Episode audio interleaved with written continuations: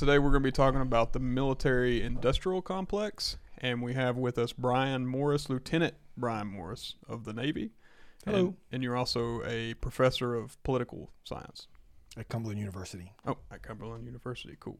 Yes, sir. Okay, so where do we start this thing? As uh, We can start this thing back at the beginning. Right? Okay. So let's let's, to talk about beginning. back to the beginning. So I spent 21 years in the Navy, just as a background. So I have most of my experience is with the Navy. Spent some time with the Marine Corps. Um, I was enlisted in 1992, and I retired in 2013. So the Gulf War, right? I came in right at the end of the first Gulf War, and then um, retired during the surges in Iraq and Afghanistan. So Wow. I spanned that time frame. In the Navy, which is the most technical branch of the service until the Air Force, right? So historically speaking, building ships is much more complicated than building guns, right? It takes a lot more technical stuff.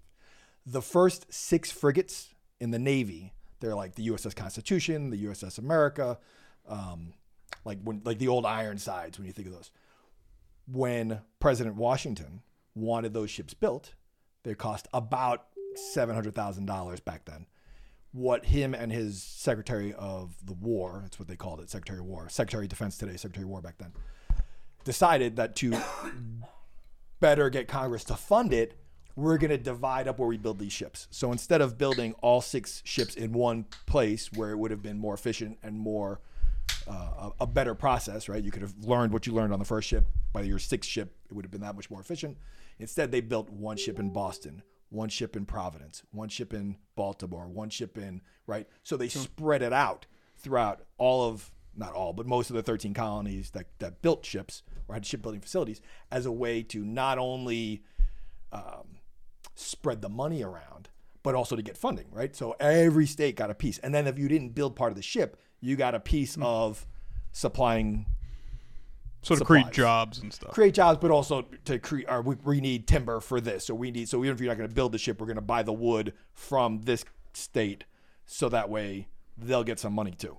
So it was a, eh, from, so from the very beginning, the col- I don't want to say collusion because that sounds like a bad word, but the collusion bad word. Yes. collusion between government and private practice and private business has existed with military spending. Right. Right. Now that has was pretty stable and pretty pretty minor throughout all of U.S. history until World War II. Okay. So Enter FDR. Right. enter enter FDR. But so you know you'd have the war, the Revolutionary War. It ends. We build these ships, and you have just the local militias and whatnot, very small. Then War of 1812. All right, so we need to man, we need to arm up. The federal armories in Springfield is going to produce more weapons, but it's all federal, right? Then the Civil War, it sort of breaks back down to we need such, especially in the South, you needed so man, so much weapons, and the infrastructure didn't exist, so it was a lot more like mom and pop. Um, businesses, small, much smaller foundries and whatnot, making cannons and guns. And then in the north, you had much more centralized, major armories making major weapons and ships and stuff like that. But again, after the Civil War and after the War of 1812, it all scaled back. After the Spanish American War, scales back, right? Expands, scales back. After World War One, expands, still scales mm. back, but not as much because bit. now we have we're a, ga- we're a player now on the world stage. We have colonies overseas.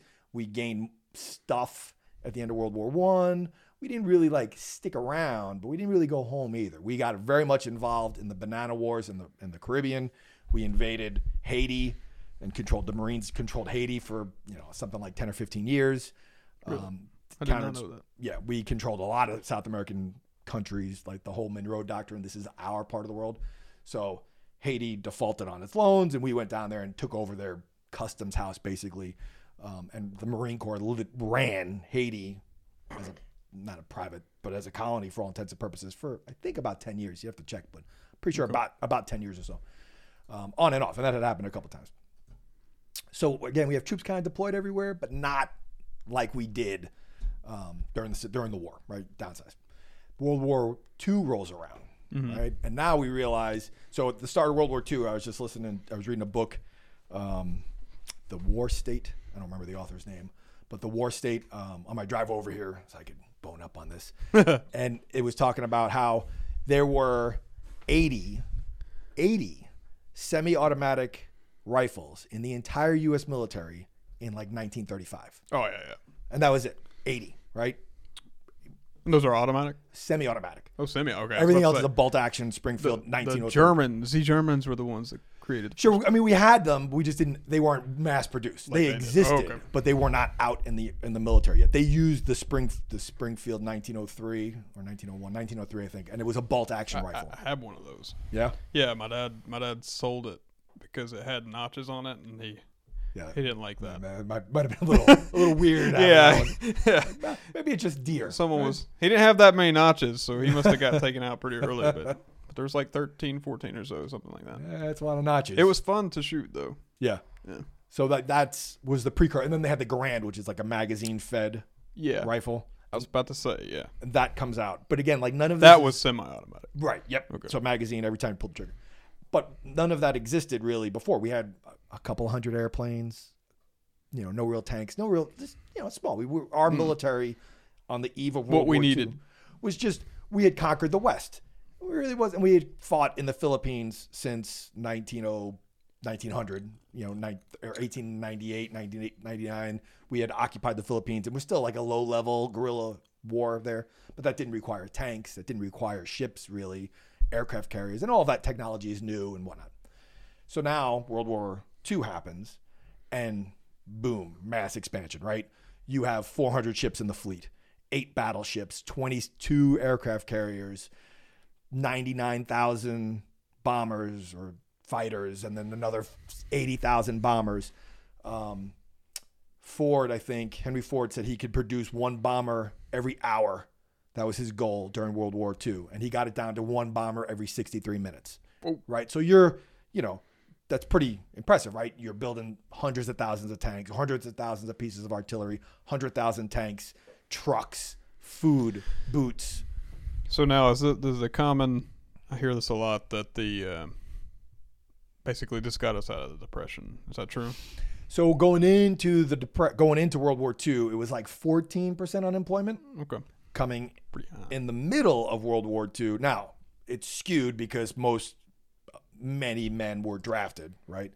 But unemployment got to a low of like 1.4, 1.5%, something like that. oh, okay. So so, So, yes. But again, now also seven or eight million, nine million guys were drafted in the military. So those guys also filled jobs. And you're looking at the peak employment age, right? 18 to 35, probably 16 to, you know, 17 to 35, right? Are being drafted. And then if you were on the margins, you filled those jobs. got it. So the draft accounted for some of the Oh, of course. unemployment. Okay. Sure, of course it did. So they actually they didn't take that out of the numbers. No, they really. But I mean, it would only make sense. I don't. I don't know the numbers. I mean, I know the Can number was fourteen percent. What was uh, World? War II's unemployment? I know that. I know it was fourteen percent unemployment. And this is at the beginning of World War. II. like 19, 18, or excuse me, 1940, unemployment was like 14%. And then, Yeah. Um, so yeah, the, uh, the Great Depression of the early 1930s had an unemployment rate of 23.6 percent, the highest in modern time, and then let's see. And then by 1944, when millions of men in uniform, the war, yeah, so uh, the lowest post-war rate was 2.9 percent in 1953. right. Yeah. So, you know, th- certainly the Great Depression had put people to work. So it definitely was trending down, but it was still Still pretty 14%, 15, something around there, mid 14s. And then now you have massive expansion of the military, but jobs, right? Mm-hmm. Jobs. And for the first time in U.S. history, the end of the war didn't really end anything. We downsized for sure, right? We had 10 or 15 million, 10 million guys in uniform, however many millions of women, and, and we cut down to 3 million ish people mm-hmm. still. So we certainly downsized, but we didn't we didn't go back to 100,000 men.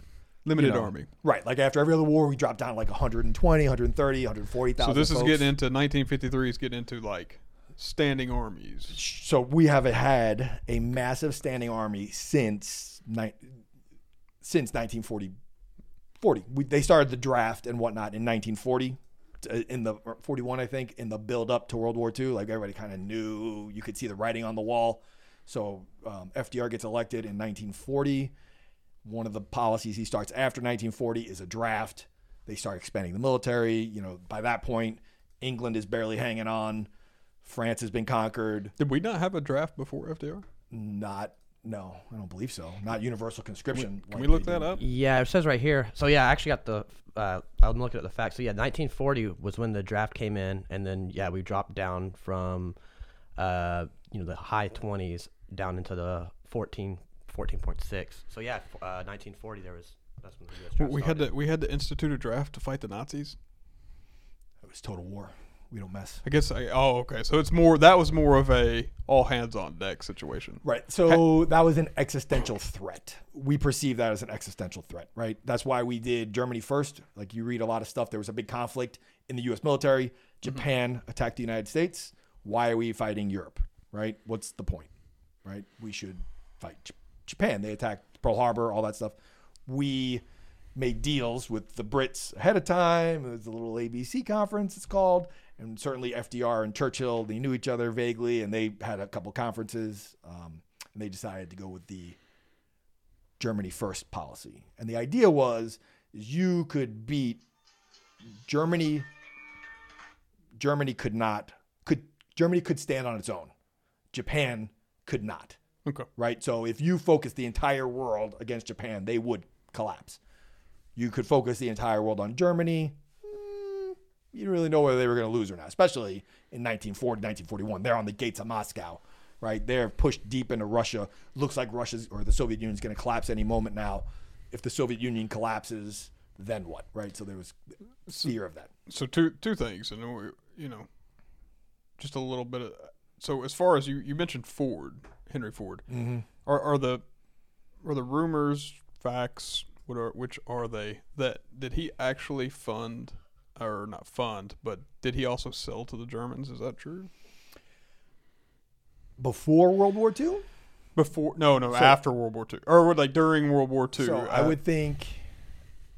I- I don't know about Henry Ford. I do know IBM, right? IBM. Mm-hmm.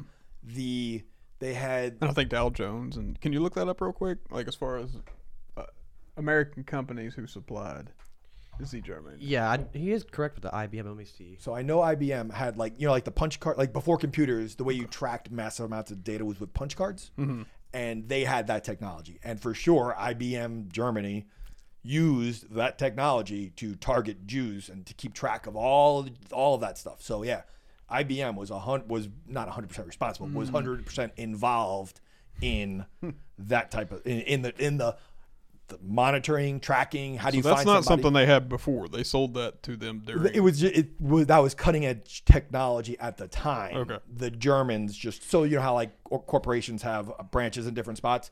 The that branch of IBM in Germany just that was the the contract they were they were given and they okay and they took it. and they took it. Same thing with Hugo Boss. Patriotism be damned. Hugo Boss, right? The soup place, the fancy clothes place, Okay, yeah. manufacturer, made the uniforms for the the SS, like those black What? uniforms. What you got there, Josh? Yeah, uh, Coca Cola was one of them. Coca Cola's. Yep, and then uh, Dow, like you were saying, uh, Chase Bank, um, Ford. So yeah, you're right about Ford, and then General Motors supplied the Nazis, and then IBM. Yeah. wow. So a lot of those companies, right? The question really becomes: Did they supply stuff to Germany, Directly. even even directly, in 1937 or in 1942? Right. So in 1937, he's just one other leader of a world. There were a lot of business guys who had a very strong opinion or favorable opinion of him in the United States, in Europe. Ford, Even Ford. Ford. wrote- Ford was a big supporter. He thought they were not a bad company. And if you look at if you look at them, it, it's very hard to look back on history, right? Because you know how it comes out. But if you look at Hitler in 1938, he wasn't. I mean, he was a bad dude, but like he brought Germany back from the brink. He was, you know, showed another way It's- of prosperous country. s- strong economy all that. Yeah. So how how much do you think those American companies or those those people knew like Ford that he was, you know, gearing up? At that point, were they actually instituting the concentration camps and things? So, so yes and no.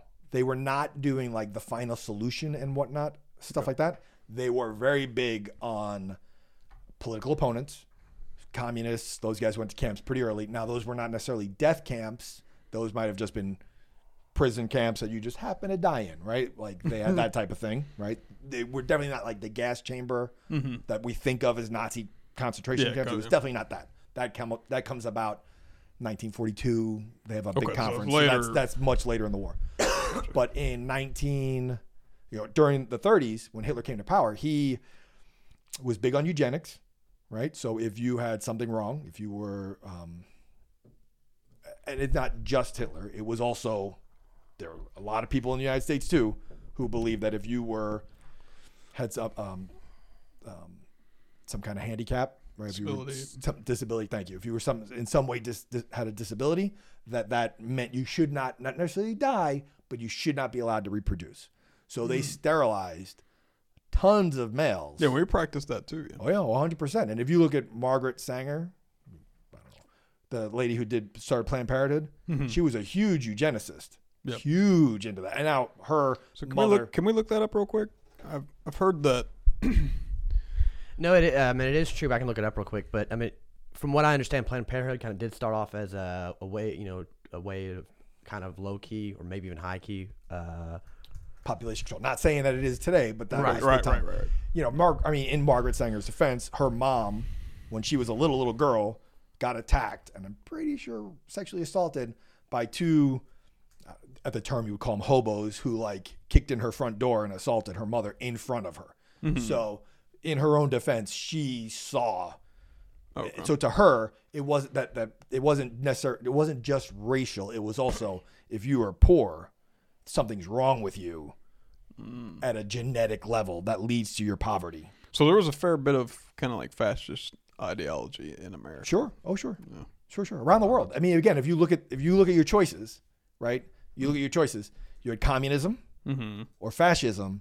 Democracies look like they failed in 1930, right? So if you were living in 1930 on a breadline, you know, Right, yeah. you're looking at that your system of government has collapsed. It has doesn't work. 1935, you look at Germany, everybody's back to work. You look at Italy from the 1920s. But how, but how many of the 20s and 30s were policies that weren't really what weren't correctly attributed to, uh, like democracy per se, or Oh, sure. Yeah. Sure, sure. So- no, so no, there I'm was- not saying, oh, yeah, no, no, sure. But if you, I'm just saying if you're the common guy on the street, right? Okay, yeah. right? So I'm not saying that the policies, I'm just saying that if you are Herbert appears what it appears to be. Right. What We're the ta- average guy- We're talking about a very polarized. Yes. So if you look at if you're homeless, hungry, and hopeless, who do you blame? You blame your government, right? Whatever policies your government makes. Now, Hoover's policy and the Great Depression was much more pull yourself up by your bootstraps kind of guy, I think. And he- some of the policies he created kind of bled into FDR's New Deal. Right. Um, but it was definitely not as much as FDR's New Deal was. I've stopped using words like government. I, lo- I look at it like if we people need to start looking at it like administrations, bad administrations, because you go to a restaurant, you have bad service, right? And nothing says that that place can't get better management Sure. or better hosts, you know, whatever it might be. That's kind of we, we too too bad it we we use the word government as like the big scary entity monster that just fucks Yes. shit up. Yes, you're right. You're right. Right. Yes. So so speed along a little bit. So we're to um, when does when does Eisenhower? Okay, so all right, in. so Because he was the one that warned us of it. Yep. All right. Hold on. Let me go. Okay, wait. So World War II ends, All right. right? Then we roll into the Cold War, right? Mm-hmm. So I think um, if there had not been a Cold War, we probably would have rolled back to pre-war levels, right? Because again, the historical context, the the precedent was there. Beef up for the mil- for the war. War's over. Let's go back down. But now we have nuclear weapons Oh, okay. right? Not only do we have nuclear weapons, but in 49, the Soviet Union has nuclear weapons. So now there's an existential threat. There's no more total war. You can't do the same kind of war we did in Germany. Where we're going to carpet bomb cities. Can't Because of mad. because of mutually assured destruction, right? But I mean that that doctrine hadn't come out yet, and the whole ICBMs and stuff. But it makes sense. But we got him. You got him. right, I got him. You got him. It'd We're be bad for fight. everyone. It would be bad. And then, you know, you're looking at tactical nuclear weapons at the time and whatnot, but still, eh, you really want to start dropping those on each other? Mm. There's a debate. We dropped them on Jap- Japan, right? Would we have dropped them on Germany Had those been developed earlier? Okay, I feel like this is valid. Let's let's talk about that for a minute. I think we we've had this discussion before. Was it warranted? Do you believe it was warranted to drop them on Japan? Because you have generals like uh, MacArthur who said it wasn't. Like it was So a yeah. So and there is, and it's a what if of history, okay. right? It is a what if. You'll we'll never know. We will never know the results. If we did not drop two nuclear weapons on Japan, would they have surrendered? Well, supposedly they already were surrendering. Can we look that up real quick? And it just not unconditionally, which we, they they wanted, and we didn't do an unconditional surrender with them anyway. We kept the emperor in place as a figurehead. That was what they wanted. We mm, didn't, you know. So it wasn't there. it was still conditional. Is that what you're saying? Yeah, we did not have them do an unconditional surrender. Had it been an unconditional surrender, the emperor would have been hung Yeah. If you if at the end of the war. He was not. He's still. I mean, he's not, but his grandkids in power now. some of the sentiment comes from uh, John Oliver, not John Oliver. That's HBO. Sorry, John uh, Oliver Stone does the Untold History of America, and never seen that. y- you know, oh, okay, yeah, it's a pretty good resource for anybody watching. Um, at least worth a visit. But he he explains that uh, it was essentially. Um, I just kind of we're gonna have to edit this little part because I'm rambling. you can tie this back, right? Yeah. Um, yeah, uh, Oliver Stone said that um, he starts pointing to to Truman's character, which is um, you know very. Uh, he points him out. The way they paint him in this documentary is that he was very insecure and he was made fun of a lot when he was a kid and picked on and things Maybe. like that, and that Mm. this was his his chance to really beat his chest and just you know Could be. I don't. I don't. Right, I yeah. honest, I'm So- not a Truman historian. I have no idea. Okay, So- yeah, yeah. So we we can we can move on. I would say that, though, I mean, just to answer your question, Mhm. right?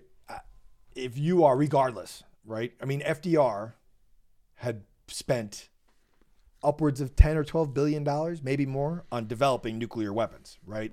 So to think that you would have spent that money and not that had he lived long enough, that he would not have also ordered the use of them Oh no no. is a little bit, um, Oh, you know what okay, I I mean? see what you're like saying. that was developed on his watch. So it's not like Truman just showed up and was like, "All right, I'm going to use these." Like those were being developed I, I would agree that it's, since 1941. Even before the, I mean, they were being developed the whole time. So to think that FDR would not have ordered their use, well, I, know. think everyone, if you realize that they were doing it, that we it was a, one of those things that we had to get involved in. But I think it's fair to say that most people would say, yeah, we would have had to have developed it just to keep ourselves safe from. nobody else did. What do you mean? Germany didn't develop it. They weren't. Even Oh, close. really? Nope. Japan didn't Oh. have any tech. Was not even close technologically. Oh, Germany okay. wasn't close. So it's pretty much Russia. They weren't even close. We, we and the Brits decided that that was something we were going to play with. Oh, so we I mean, did. part of it was because a lot of the scientists who were Germans and Italians fled. that, that's where I get that from. So they fled were they just quieter about it? they after the war they just did not. We thought they were developing it. They did not have the ability to develop it. Oh, okay. So There was like heavy water. They didn't have like you needed access to things that you couldn't get in Europe. Right? There's no you. To the best of my knowledge, there's not a whole big um, uranium. uranium. Thank you. Uranium. I was gonna say Ukrainian. Uranium deposit. That's in Africa. So Germany to get uranium would have had to have somehow gotten it out of Africa. You're, the British and the United States controlled the seas. Like they didn't have the ability to get stuff like that. Um, now there's argument that the Japanese were working on radiation, like dirty bombs, and maybe the Germans could have done dirty bombs, but like a full fledged, legit Nuke. nuke, not so much Not so much. Not so bomb. much. To the best of my now, now I'm not 100 percent certain, but everything I've ever watched has said that they try. They were like in the initial stages and realized it was just too expensive for them to do, and that they were focusing more on um, hardware, tanks, right? And you know, if you look at the Germans' um, production um, ability to produce weapons in World War II, it was flawed. Yeah. It was seriously flawed. Hitler would constantly change their specs, and the generals and it was it, their system was much less organized than our system was. Their military-industrial complex was much worse off than ours was. So previous to the atom bomb, there's this, there's the belief, and I don't know how many historians actually question this, but that the tipping point to defeating Hitler were, was the Russians. Mm-hmm. So The Russians, we played, we paid. So what is it? There's a saying: we paid. The United States paid in money. The British paid in resolve, and the Russians paid in blood. Whoa, okay. Whoa, that's hardcore. By far, by far. For every like we lost some around 800 ish thousand casualties. Not all dead, just casualties. So that's the Germ. The, the Russians lost like 20 million. Mm-hmm. Like the Russians for sure broke the back of the Nazi army for You know, sure. what, what's and I'm sure at some point in this conversation this is already going to come up, but American exceptionalism, like we're the we're the badasses of the world. Uh, when I played, uh, uh, not that we're not, not that we. No, I no, I don't. I don't. Uh, yeah, uh, maybe we'll, we we'll get there. We'll see. But when I played uh, actually the Call of Duty series, I remember when World War II, I had been brought up, of course, with a certain sentiment. that was the sentiment that we won World War II. I remember asking, uh, you know, someone told me that, that Hitler lost because he was too on too many fronts. Whether that's debatable or not, he this this his, history teacher said he goes, no, it's because America's the best and blah blah blah.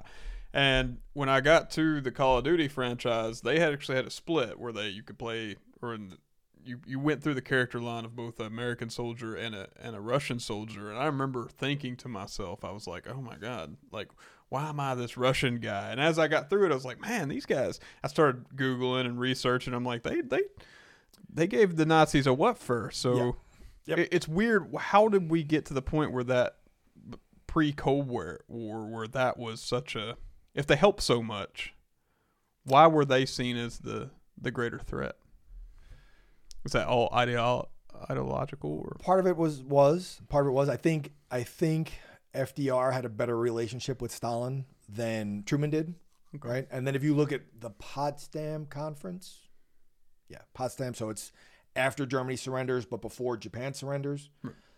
It's um, Truman, Stalin, and the I don't remember what his name is. He's the the the Truman, Stalin, and it, he it's the prime minister who re, who beats Churchill like right at the end of the right at the end of World War II, right after the Germans surrender. Churchill holds a snap election, thinking he'll get reelected for whatever years is to stay in power, and he loses to Clement Attlee, maybe, I don't.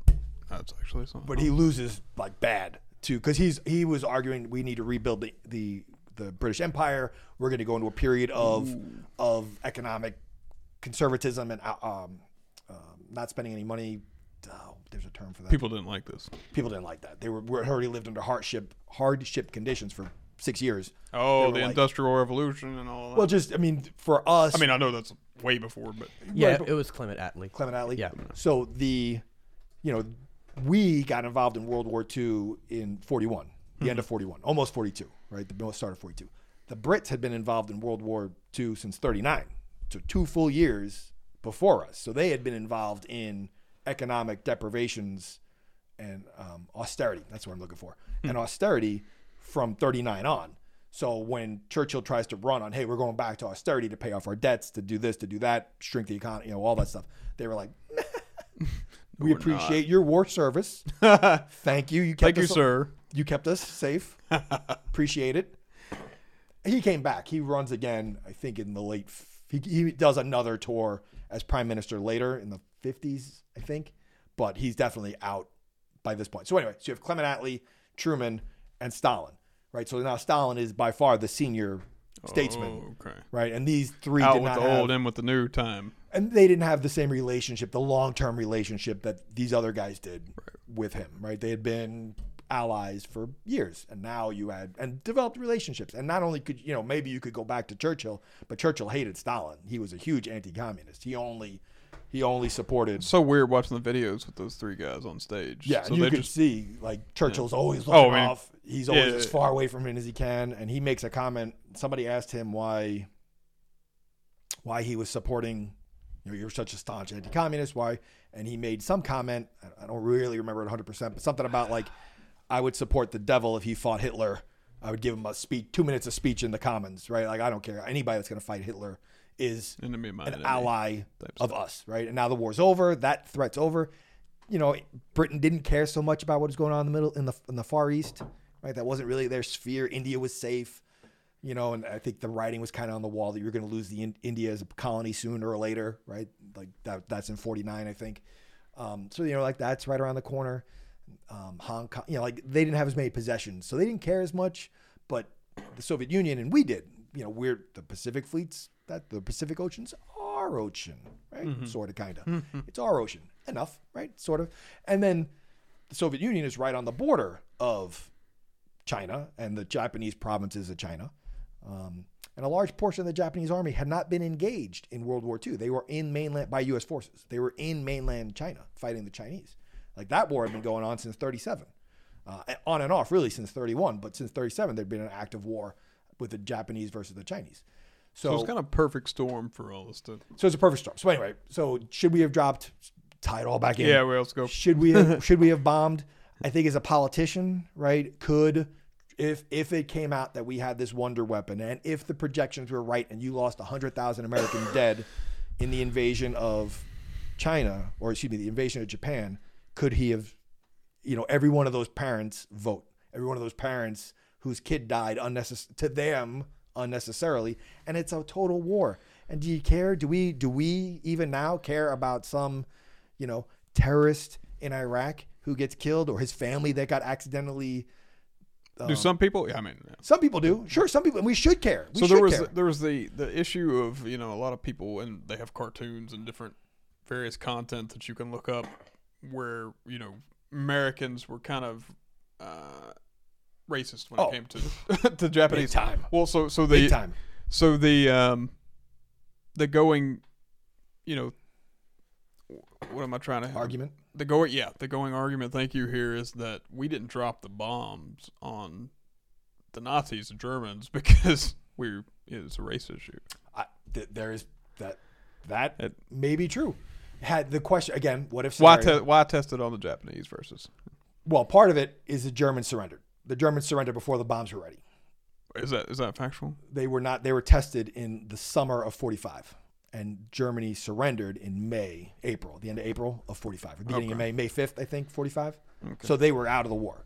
Now, that's convenient an argument could easily be made had D-Day lost, had D-Day not worked out. We got pushed back into the sea. Now you have a guy like General Patton who certainly would not have been opposed to nuking oh yeah yeah Berlin if it got him, you know, if it ended the war, right? So had it not worked out the way it did, would we have used that on the Germans? where where do we have where do where do we find the balance between a like a macarthur and a patton is it just upbringing because that, that i mean that we're talking about the military industrial complex Sure. so so some you know some mentalities are like Bruh, whatever you can do you you know Well, I think you might be. I think MacArthur was not a pacifist, right? No, no, no, no, no. MacArthur Well, was, no, okay. was as, as so i'm gonna be honest with you actually i i see macarthur toeing that line where there's there's the kind of moral and ethics side of it and then you have someone with patton which is pretty much just kill them all like God sort them out. Yeah. okay, for better or less. Sure, sure. So where in the military, where do you see? Uh, none of those kind of guys. I don't think any of them exist today, comparatively speaking. Like it was a different mindset. You look at these guys; they were born. MacArthur was born in the late 1800s. Uh, his father was a general. His his father, I think, fought in the Civil War. His grandfather fought in the Civil War. Okay, so they War. saw a lot of yeah, maybe maybe MacArthur was even older than that. Would you say that- MacArthur, the history before, up into well, I mean they're about the same. So like, did MacArthur? So MacArthur was way senior than Patton. MacArthur was a four-star general in 34, 35, 36. He was the commandant of West Point. He had he had been the chief of staff of the army in the mid 30s. The whole um, so you see that cost of war, and you see the Yeah, but he was just as as brutal as any other general, and as, if anything, more so. Patton, I think, really liked his troops and really, really fought in a way to end it as quickly as possible. I think all, all right, so all of them, I think, were were brought up in the school of total war. Be as brutal as you need to be, so the war ends as quickly as possible, so we all go home, right? And if that means weighing lace to the civilian population of an area, mm, so be it. If that causes the war to end. Now, all of them, you also have to look at there is a whole advent of um, aviation strategy now that uh, uh, aviation theorists, right? That that the airplane will cause no more wars. That you can bomb someone into submission, and that had never been really tried.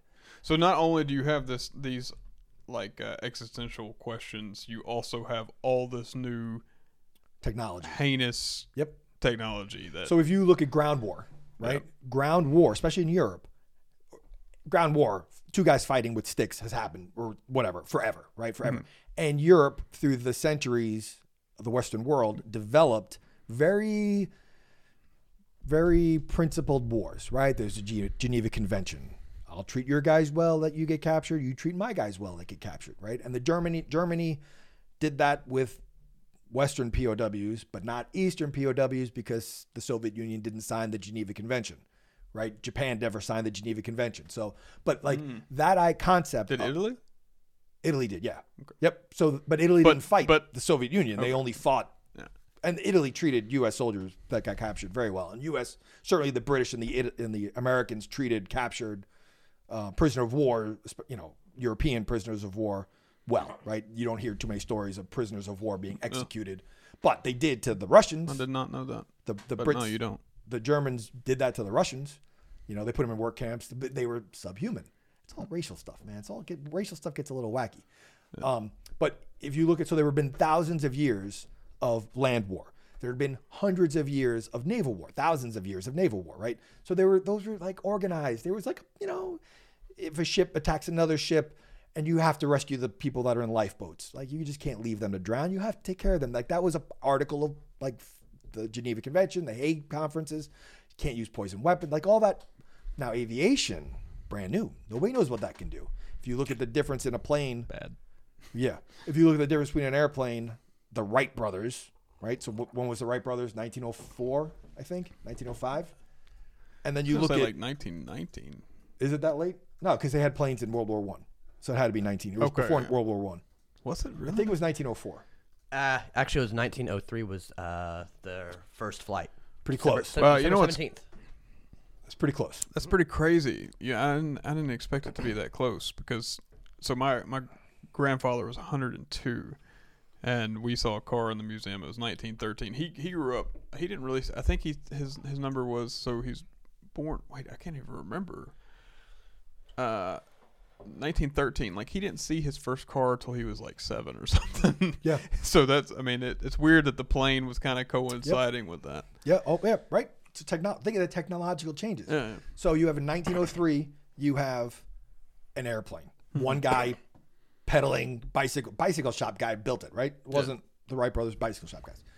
40 years later, you have mass thousand aircraft bombing raids on Germany and Japan. What what is that? What was that with the people with people when you know when change happens and they're like they'll never be able to do that? I'm sure there was people watching the Wright brothers saying these dudes are nuts. They're never oh, gonna of be able to fly. Oh, and of in, course. And in 40 years, it's just like, of course, of course, there's Of course we plane- could fly. Yeah. There'll never be cell phones. Cell phones. yeah, What is right. that? You're gonna have a I don't know computer. what that sentiment is. You're All gonna right, have a computer in your pocket how close are we to Eisenhower? right now. We Right can now, okay, so we can go to the Korean War. So after World War II ends, Okay. there's the Cold War, right? The Soviet Union develops nuclear weapons. Bam! Right after that happens, there's the Korean War, okay. right? Again, We're gonna address JFK, but we're gonna skip that because I know that's a, that's a huge rabbit hole we're gonna get into. Yeah. But what I want to know is who killed JFK. That's I what. don't know. I wish I knew. I don't know. Lee Harvey Oswald, man. Okay. I don't know. I have no idea. That sounds like the official answer you would have from somebody. I don't. The the one argument that I would say, okay. if it if, if killing Kennedy was some sort of a U.S. government conspiracy, I would say Well, let's not say U.S. government. Let's say, say an an, administrative an administrative. a, a portion of the administration. You've already stated we're gotten to the point where we're now we have standing armies. We're, Yep. we're making money and stuff. We're making money There's and stuff. certainly motive. There is motive, but if you look at even the guys, if you look at LBJ, right, Okay. and the guys that were running the country at the time, I look at LBJ and I'm like, of course they killed him. maybe, but if it wasn't the seemed- U.S. government, Would you trust that guy? I wouldn't trust that guy to walk my dog. LBJ. Look at his face. he used to. Well, I don't want to talk about it on your podcast. He he would He would what? No, go pee ahead. on people's shoes and stuff. I guess he had he used to call what? his weenie. He called his junk jumbo and would like pull it out and Dude, like try to. Th- I didn't have that information. He definitely killed JFK. Now I know Yeah, it's Dude, settled. That dude was like nuts. Yeah. Oh, he- yeah. He would like, yeah, he would whip out his dick like. all the time. Yeah. He would do that. He peed on some Secret Service guy's shoes. They like, oh, stand in front of me so nobody sees So me. he was a deviant. and then he whipped it out and peed. He's a skinny dip. Just wait. Well, look, pull up some. We, uh, he was skinny dip in is this factual information or is this hearsay? This is supposed to be factual. While he's looking it up, right? So in LBJ's lifetime, he saw the start of World War One, right? Uh-huh. So what happened? How did World War One start? Some wackadoodle, some well, the crown prince of Austria-Hungary gets shot, assassinated, and that spirals out of control into this massive world war. So if you are the administration, would you want that to happen again? If Well, if you're not doing if, if the Soviet Union or somebody had some reason to kill him, I don't know. Do you want to go out of control and have a nuclear war? Hmm. All right. Well, Josh takes looks at that. But Eisenhower, so Eisenhower, right? So Eisenhower, Korea War. He I don't remember when he comes into the military or what year, but he's in the military in 1914 because he goes to Europe. I think. So Does he fight through Hmm? both world wars? yep, he was a junior Wow, officer. Most of those guys were. So if you're a senior in in the German military, in the U.S. military, And Eisenhower's a Republican. Yep, he is a Republican. He comes in, he he at the start of he's in the Philippines under MacArthur, right? And he gets pulled out of the Philippines right before the Japanese invade. Mm-hmm. And he's like a colonel maybe or a major. So he goes from a major or I guess probably a colonel by then, a colonel to a five-star general in like 3 years. Right? That's that's that's pretty Okay. good. So is he that's pretty good affluent or is he No, he comes out of poor poor means. he's He's a got badass? All right. he poor means, but he was very politically savvy and he was very level headed. So you asked earlier about the like the the moderate general, I guess. Mm-hmm. He was it. He was not. There are a lot of arguments, a lot of anti. Yeah, because when I say Republican, I mean I'm, I understand that like we had a 90% tax rate, marginal tax rate. So then people are paying that like will they get closer to like a 20 or 30 percent tax rate? Like he's he's more along the lines of what you know, kind of like someone like Bernie Sanders or someone like that would say. So it's really weird to see that distinction. The things that he put in place are now deemed as socialism. Like what? How did he get away with it?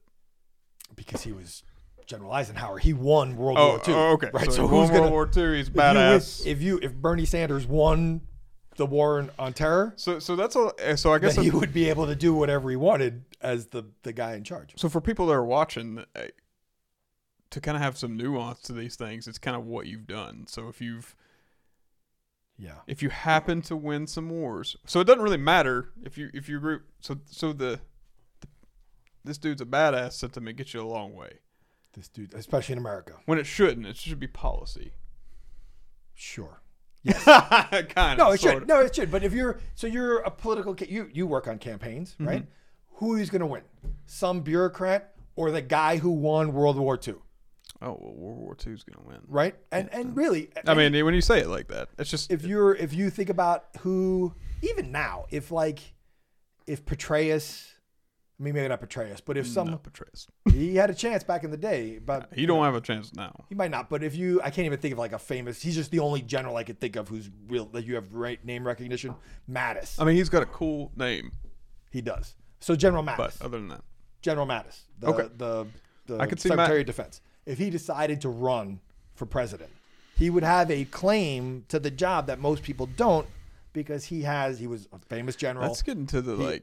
I feel like that's like Roman Empire stuff. That's what scares me about that. Is it's like that when you say General Petraeus or Mattis, even then, like I'm thinking Pompey. sure, Like this is getting Sure. this is getting back to like aristocratic sure. type forms of government, which we are supposed to be whole, wholeheartedly against. Yep. You know how many? Scary though.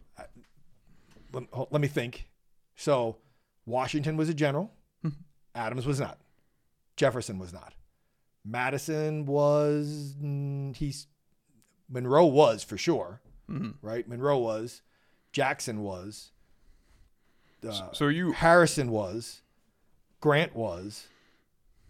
Garfield was. Yeah. Um, Eisenhower was. so so.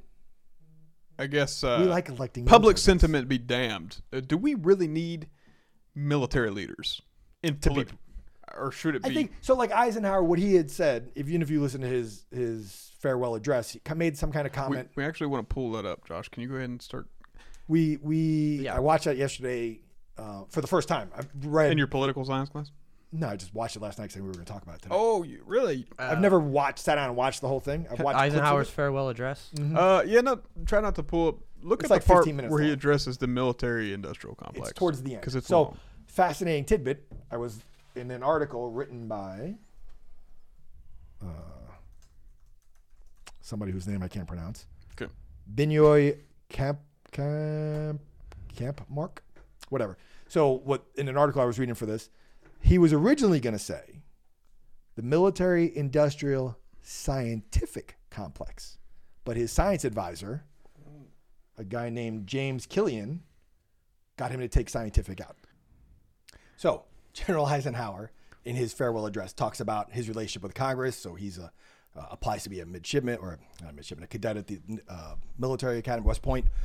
Then, as time goes on, he's a you know as a general. So when you're a general, that's a very political position, right? Most people don't realize you're appointed by Congress. The president signs off on it. So and then your jobs are approved by Congress. So you can get you know you you it's all on the whim. So it's very, very political job. Even today, today, same thing. You still get appointed by Congress. You still, if you're an admiral and you akin want, to running for office. it is akin to running for office. Who you know? Are you that kind of guy? Do you fit in their mold, right? And then, as an aside, how that ties back into the military-industrial complex. When many generals and admirals leave, they go work for the Rand Corporation, or they go work for they retire, and then now now they're a lobbyist for a defense contractor. So it's like a you know a revolving door system. Um, so if we go back real quick, World War II ends, right? World War II ends.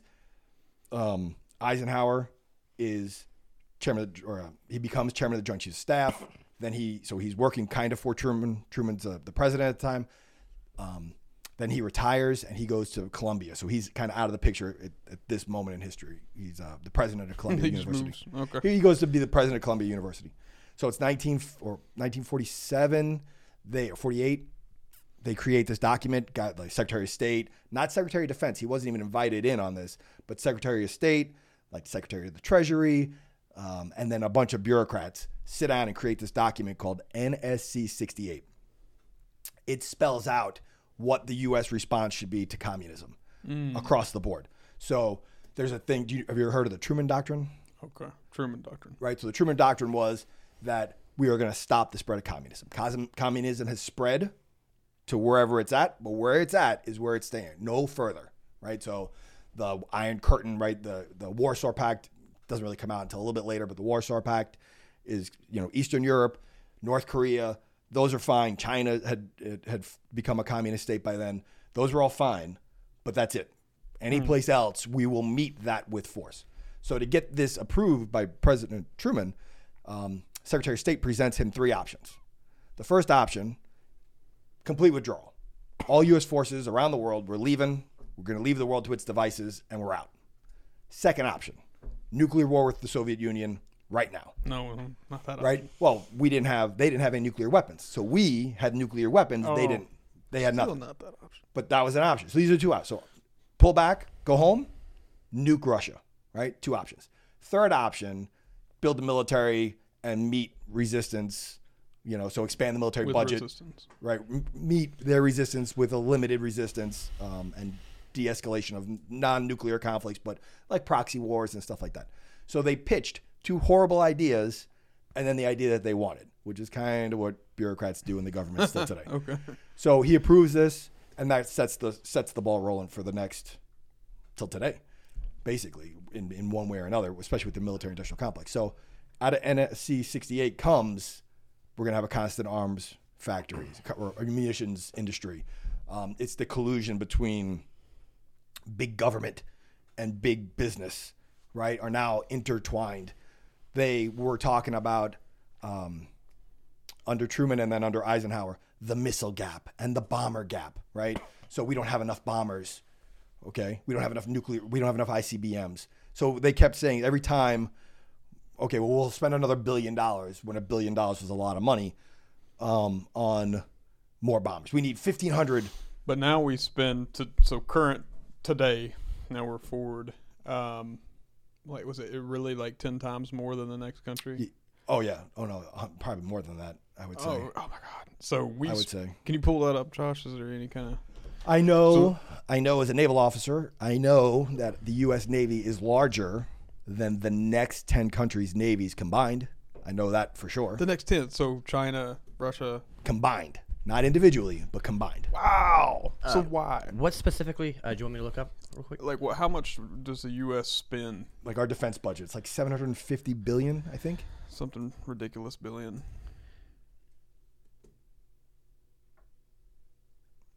Let's see. So we're just stockpiling these munitions. Yeah, uh, six hundred thirty-nine. Six hundred it's gone thirty-nine down. billion dollars. That's a pittance. So, so we don't need this for our national security. So there's argument. So there's there's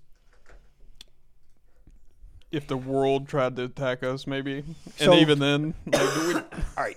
One of the reasons why we were so successful in World War II is we were the last country in with the most ability to build stuff, right?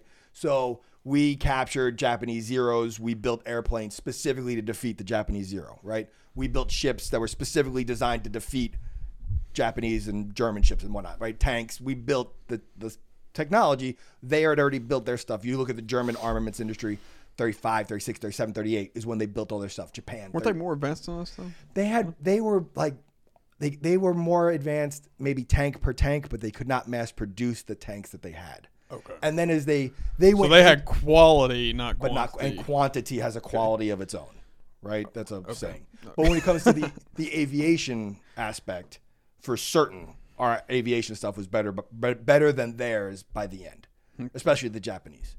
They advanced stuff like they created the first germany created the first jet right jet fighter but they couldn't mass produce it so it didn't matter you could get one two you couldn't get thousands of them tens of thousands of them they just couldn't do that So, so how legitimately could we scale back?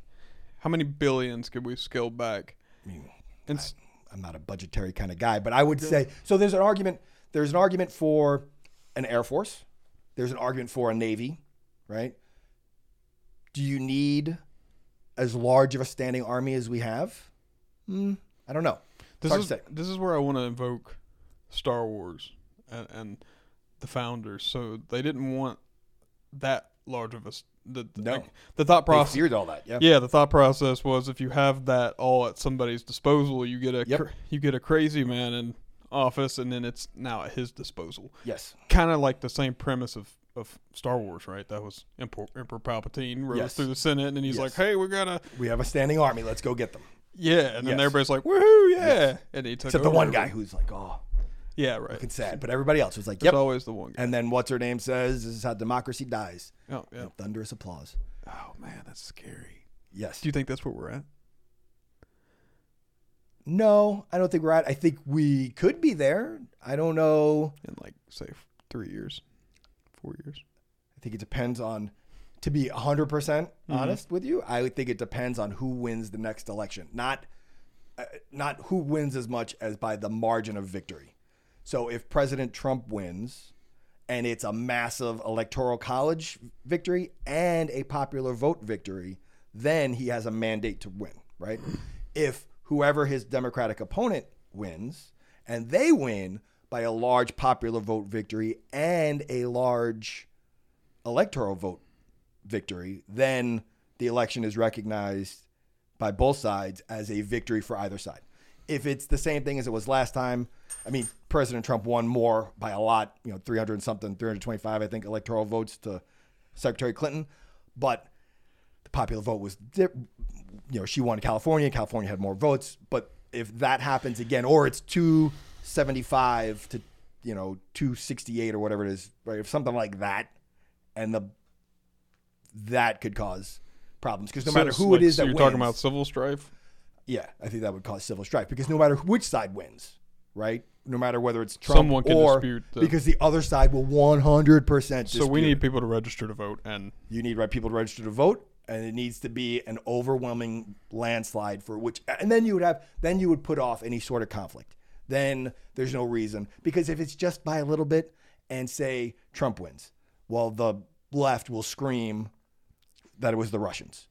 And if it goes the other way and it's just by a little bit, then the right wing Trump, the Trumpists or whatever you want to say, the Trump supporters will yell that it was illegal or you know uh, Something. undocumented aliens voting, right, or voter fraud or whatever, right? They'll claim something. Or actual aliens voting. Or like, actually know. aliens voting. That's fine too, right? They come down. Yeah, That'd they- be cool. I would take that. Lizard, yeah. Lizard, the, the lizard Illuminati voted, and It that's could, who won. Could be the New World Order. Yep. So, like, but that's what I think. I think you need a like a massive win, and then everything will be whoever it is that wins will be able to claim a mandate of the people, and that's what we need. If we hmm. get to where it's still just like, you know, the last several elections, I guess Obama, President Obama's second term was a more substantial win, but So, so it, it kind of, and th- this is some of the things that I kind of wanted to talk about a little bit was like things like the Golan Heights, Dick Cheney. Uh, so, I mean, I see these these two highly polarized sides going back at each other. But how many of those people do you think are understand that a lot of those people in power are kind of in each other's ball court? Like, for example, you know, the treaty that was signed with Israel. Are you familiar with any of that? depends which treaty we're talking about. Okay, so the one recognizing the Golan Heights as Syria, uh, Israel land, like the Mm-hmm. UN rec- recognize that uh, or recognizes it as Syrian land. Um, so there's all that, and obviously it just happens to be there's this big swath of oil there, right? What's that? What do you mean here? No, that's a known fact. I know, but meh, that doesn't have anything to do with it. Oh, oh you're joking? Okay, yeah, of course, right? So, so those Why would that matter? Right. So those, uh, how do we get past that? Like the Golan Heights, these issues. Like, do the American people just need to become aware that hey, most of this is really just who's getting what? Yes. So, all right, I know it's a lot. that's a that's a big question. So I'm not. If we don't talk about specific, I don't know enough about the Golan Heights to Okay. really speak intelligently on that. But if we're going to talk the Greater Middle East, All right. right? We could just talk the Greater Middle East go. at large. Work. Um, yes, 100. percent The United States has done some shifty things. These are this is where we're getting into regime change, and we're just yeah, kinda, yeah. In the 50s, um, there's a the Iranian president, no, the Iranian prime minister, democratically elected. All he wanted was like a fair deal with not even a U.S. company, the but a British. Basically, was I think the company morphed into BP. Um, they wanted you want the oil, just we want half, just split the profits with us. And then the predecessor like, to "No." BP was like, no, I don't think that's a good idea. we don't like that idea. So, but the guy in charge of You're all terrorists now, actually. and- well, you're all communists. Not Oh, terrorists back then. okay. You were a communist because. Um, could you look up, Josh, what the president that we overthrew as Operation Ajax, 1956 ish, I think. Yeah. We overthrew this guy. Mo, Mo something with an M. Mosam, Mo. I don't know. I can't think. I have too many names in there. most of me. But he gets overthrown, and they say he's a communist. Mm-hmm. So. T- Teddy Roosevelt's grandson is a CIA guy, and he goes in and overthrows this guy. Then they create, they put the Shah in charge, right? Brutal dictatorship for the next 25 years until the rise of Islamic Islamic extremists extremists force the Shah to flee, and then you have the Iran the way it is today. So, so that's the disconnect. Do people not realize we actually have funded these? Like, okay, so if you think about the a terrorist or a communist, whatever these names are, Sure. that you just insert, just insert, Insert moment ins- fear fearmonger of the fear, moment. fearmonger, bad guy. Yep. So, I guess the disconnect then is to allow the American people to understand, like, hey, we're we're actually some people in our administrations are empowering the, what you deem to be your enemy Yes. and r generally it's really not even the people of those countries that they're like, hey, what you know, Yes. they're kind of throwing their hands up, and they and we find the most ruthless group. Yes. It's like if they came over here and put all the flat earthers in charge. right. Sure. Kinda. So it's we. That's not. the U.S. Um, as long as you are our dictator, you could be Oh, a brutal dictator. and bad. up until the fall of the Soviet Union, Okay. if you were an anti-communist dictator, we didn't really care what you did. Didn't matter. You could do whatever you wanted to your people, That's terrible. um, and we would support you across the board. Just be our guy. Don't turn com. Don't turn red. Don't let your people turn red. Okay, if you want to murder, you know, put people in prison, torture, disappear folks, that's fine. Um, the Rambo movies, right? The Rambo three, right? I'm not familiar with Rambo okay. Three. He goes to Afghanistan, right? And at the end of it or the beginning of it, it says to the brave Mujahideen fighters in Afghanistan, because this is the Oh, 80s. yeah. This is the 80s. The Mujahideen was were our our allies at that point. yeah, point. right. So this is the 80s, and they're Mm-hmm. fighting the Rush, the Soviets, right? That's they're fighting the Soviets, so we're bankrolling them. So now we're we're the was Al Qaeda and those groups? Now no, this is where I'm getting. We're Al Qaeda So the didn't Mujahideen. exist I know, right? But was was that the yes. same? so people? Bin Laden was one of those Mujahideen fighters. Oh, okay. Right? He was one of those guys we were bankrolling. Then, 20 years later, uh, or not even 15 years later, you get 9 11. Mm-hmm. Same set of guys. Same set of guys. Same, you know, same guys in charge in Afghanistan. Right. So, one, and it's been like that, you know, um, probably like four, the guy in Panama, whose, whose name escapes me, last Manuel 40 Noriega. Yeah. Right? He was our guy. He was he was our guy in, in Panama. Eh, so what if he was a drug dealer? Didn't matter. He was our guy, and then the Cold War ends. We don't need you down there anymore. Thanks for thanks. We appreciated your time. Now you're gonna go to jail in Miami for dealing drugs, Oh man. right? Or for being a drug runner. We did that all over the world, and we've cre- recreated many a civil war, um, and many. You know, we don't like to look at it, um, but many a death is on the hands of American foreign policy across the world. Right. So how do we?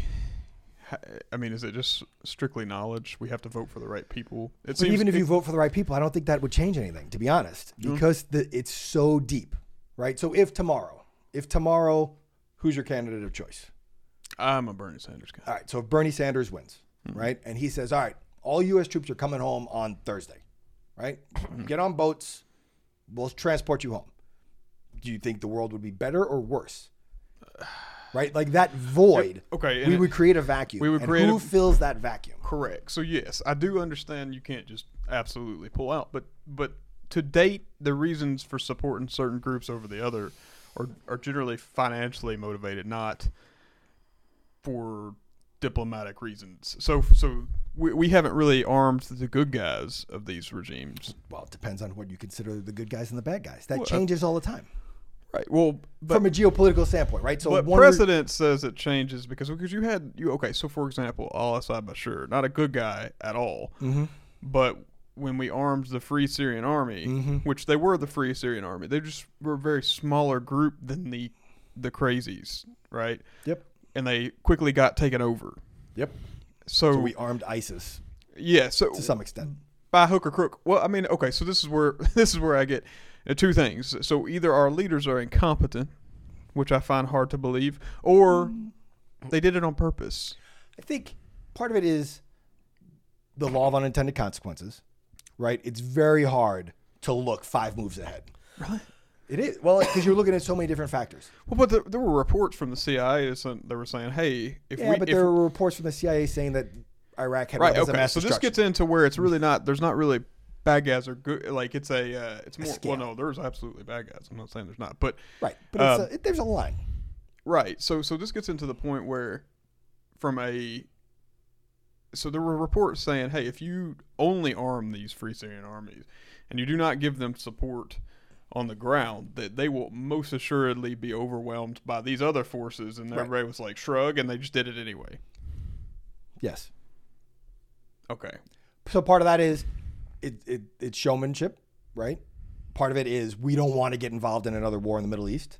Part of it is campaigning. If you look at when all of when we armed these guys, it was in the Romney Obama um, campaign, and Romney uh, pressured President Obama on being weak uh, as, as a military guy, right? He he had the surge. There was other geopolitical things going on, so he didn't want to look weak, but he doesn't really want to get involved in Syria. Right, so but those are all. So, so that's what I'm saying with the president. Those are all. Those have nothing to do with those people over there. I mean, I guess. I guess if anything, I would say you, we pull out the troops and, like, so it's it's either versus continuing bad policy uh, for the wrong reasons continuously, or eventually we have to rip the band-aid off and Yes.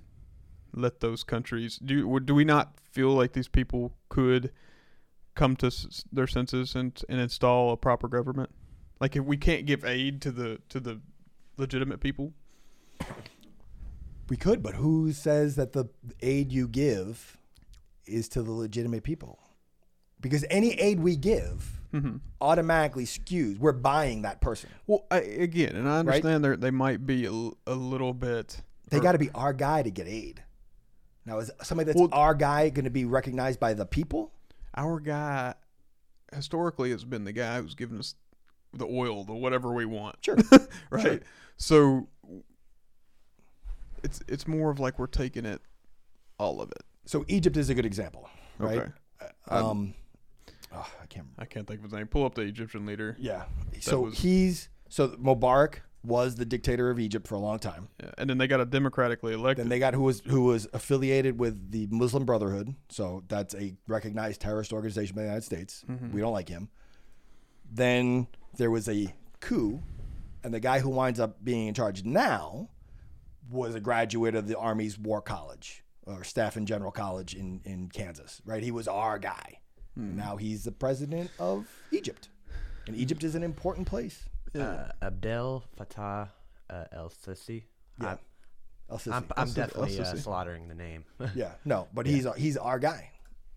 He's he's our guy right. in Egypt, right? Is he the Egyptians guy? No, they voted in a guy. That So I was feel like the Egyptians also have another person that They would rather have in charge. Yeah, he's sitting in a jail someplace right. that they threw him in jail when the other guy had the coup when Hmm. Assisi took over. If that guy's still alive, I'm not even sure if the. Could you look up who the president was before Assisi? I don't remember what his I name also was. forget his name. Um, I, I guess my point being is there seems to be zero effort into putting into finding a legitimate leader for these people, or or, or supporting Sure. what would be their grassroots candidate, someone Sure. that's not uh, Sure, I think know, the Arab Spring took everybody by surprise. mhm. Like there was no all of a sudden that was just happened. All- You had these revolutions throughout the Middle East. Um, I don't think we were prepared for that. Hmm. And if you're not prepared for that, you don't have people sitting in place. Well, we Um, have we have we spend more than this. So, so, these are the, the things like so. For example, when the Free Syrian Army rose up Mhm. against Al Assad Bashir, that was if if there were anybody that was really taking, you know, interest in what's good for the Syrian people, then we would have helped them in some capacity. Sure, but Except for just giving them a bunch of weapons that we knew would fall into enemy hands. That's you know, don't for, don't forget, Assad was our guy too. He was better. We considered him better than his father. he's not my guy. but he was the U.S.'s guy. Right. He was considered better than his father. He was expected to be a reformer. He's an opt- ophthalmologist or an obstetrician, Mm-hmm. some kind of an eye surgeon. Like he's You die the hero, or you live long enough to see Be a villain. That- Yep. That's Yep. just and he was he but he was our guy um for a while. And then then he wasn't all of a sudden. okay. There's uh, there's so the Middle East is kind of messed up. I don't want to go on another historical rant. Post World War 1 or during Lawrence of Arabia. Ever heard of him? Yeah, I, um, Okay. So there were deals made with the Arabs in the Middle East about how the Middle East was going to be carved up after World War One, right? Made locally, and even made from the government of England to these guys. Right. So we, we again we, we start getting into deals. So as, as far as the American people go, like what do we do to stave this off? Is it insurmountable? I don't believe anything's insurmountable. I think we can. You would need such a higher level of education of important things that I don't think people are going to get in our. We don't want that in our society. Mm-hmm. We don't want. The government doesn't really want. They want us to be smart enough to do whatever job they want us to do. Right, right, right. They don't want us to be particularly rocket scientists. Right? Mm-hmm. You don't need a whole everybody to be super smart. I don't think. I mean, it's just my opinion. Right? They don't really want that. Well, no, we don't. They don't want that. They don't But, want but that. if we Right. if we start elected we leaders that even if are do, even if we do, right? Mm-hmm. If we do, you know how many people are employed in the defense industry? Me neither, but I bet it's a lot, it's a lot. Yeah, I mean, right? it's ten times more than anybody. Than you would think. And there's, you know, much money. If there's the budget is six hundred thirty million dollars, or excuse me, six hundred thirty billion dollars. I would say a quarter, uh, somewhere between around a half of it is in buying new stuff, right? That's a huge boon to the economy. It's huge. That's jobs. Those, and if you look at where things are built, congressmen aren't stupid. You know, the, the defense industry isn't stupid.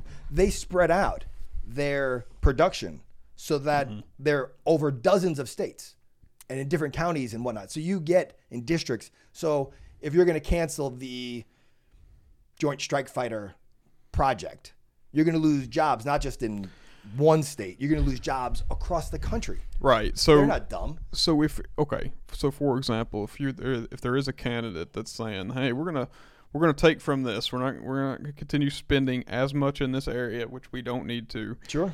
and then we're gonna spend that on instead of teaching you how to make tanks and all this stuff, then we're gonna we're gonna learn how to build bridges and send people to trade schools and Sure. So there is a been has been an argument that you can't do guns and butter, right? You can do you can't what guns and butter, right? That was a thing back in guns and butter. butter, like butter Okay. toast. Got it. You can do domestic things, or you can build an army. You can't do both. Why can't you do? both? Don't have the money. There's a There's plenty of amount money. We just spent. We just said we we But you- spent but- ten but- times more than any other But group. We're also in debt up to our eyeballs. We have like a twenty trillion dollar deficit. We're, we're continuing that. So where'd that money go? I don't know. I have no idea. I wish Panama Papers. That's I don't know. So you, have you heard of the Panama Papers? Yeah, oh, I've heard of that. Okay, Yeah. so- oh yeah, but that's not. So when do we- Money, We're not had a- doing it. We've had a We're not going. But nobody cares. it. Politicians don't care. No, People don't both care? parties are like, oh, we don't want because you know We're what about it to find out. Have you ever heard of uh, you, George Carlin? Yes. He had a whole thing, NIMBY, not in my backyard, right? So I don't care what you do, but don't build it in my backyard, right? Same thing. I, you can cut a government program, but not my government program, right? So if you are one of the 20 million people working in the defense industry, totally made up number, just threw a number out there. You don't want them to cut government spending because that's your job, right? Right. Well, that's where you take one for the team. That's where. But, You, but what's going to happen? That's so where. You're going to take one to the team. You're going to have. You're going to. Well, hey, it's that's easy, right? Every anytime they we talk about doing some in, infrastructure that it'll do some job, what's the answer for that? They're like, well, go get another job. So why can't that same logic no, be no, applied I'm not them? saying it doesn't. It should, but you're uh, um, uh, a person with three kids, Mm-hmm. right? Married with three kids, right? And they're just going to fire you. You're going to be you're to be mad about that, right? Well, okay. So, You're, you, hold on. You're going to be upset about that, right? Would you agree that all of a sudden you got fired because we're not going to support, we're not going to build M1A1 tanks anymore? I guess what I'm saying is, I mean, I see that the way you're putting the, the question, but I think if people understand, like, hey, this is not necessarily, it's kind of you're, you're shooting your, yes, you have a job, you're Yes. employed, but you're shooting yourself in Right, the foot. but you're looking, you're asking people Mm-hmm. to look above their self needs, and nobody does that. Ah. you're looking at people to look at the greater good. People don't want to look at the greater good, and then if you want to look at the greater good, oh, no. Well, just it's. I, I think I think people. I think, and maybe I'm wrong. Mm-hmm. It's my opinion. People tend to be a little selfish, right? We all look out for ourselves, right? We like to think we don't, but we all kind of, at some level, look out for number one without stepping in number two, right? That's kind of. To, to a certain extent, To but there's certain a point where obviously If you're married with a couple of kids, completely greedy. your focus is on making sure your kids have something to eat, right? right? Now you get fired because some politician cut your government your defense contract, and you were making two hundred grand a year because Mm-hmm. those are well paid jobs, right? And now you lost that job. You should have saved.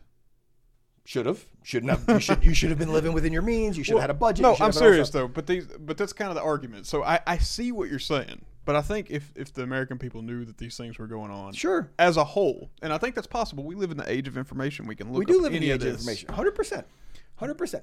But you then the the, the the a counter argument would be, if you're going to fire these people, what are they going to do? Okay, exactly. That the counter argument to that is is now we invest in infrastructure. So you tell me you can build that tank, but you can't build a bridge. Like, in fact, Two different skills. You're, I'm sure they could figure it out. but It's working with. but they had a great job. I don't, well, now they have a new great job building bridges instead of tanks. Really, you're going to pay as much building bridges as you will building a tank. Well, I don't know. At least you're not going to be I agree with you what know, you're saying. It would be great. killing killing kids overseas and stuff. Hundred percent, man, and, and we're only going more towards that. We're, if anything, getting, gonna get worse because we're doing unmanned drones. We're working on building We're like, getting worse with the military. our ability to kill folks overseas for no reason. for limited reasons Limited. Okay. is rising exponentially as you're no longer risking American pilots or American soldiers. Right. Once we're able to transition to pinpoint targeting with a drone with 100% accuracy, we'll be killing people all over the place. So, do you think, and I and maybe I'm too optimistic, do you think tomorrow, if the Tomorrow. if the majority of Americans understood some of what we've discussed, that they would be okay with it? As I long- think I think it's ignorance. as long as it didn't cost them their jobs.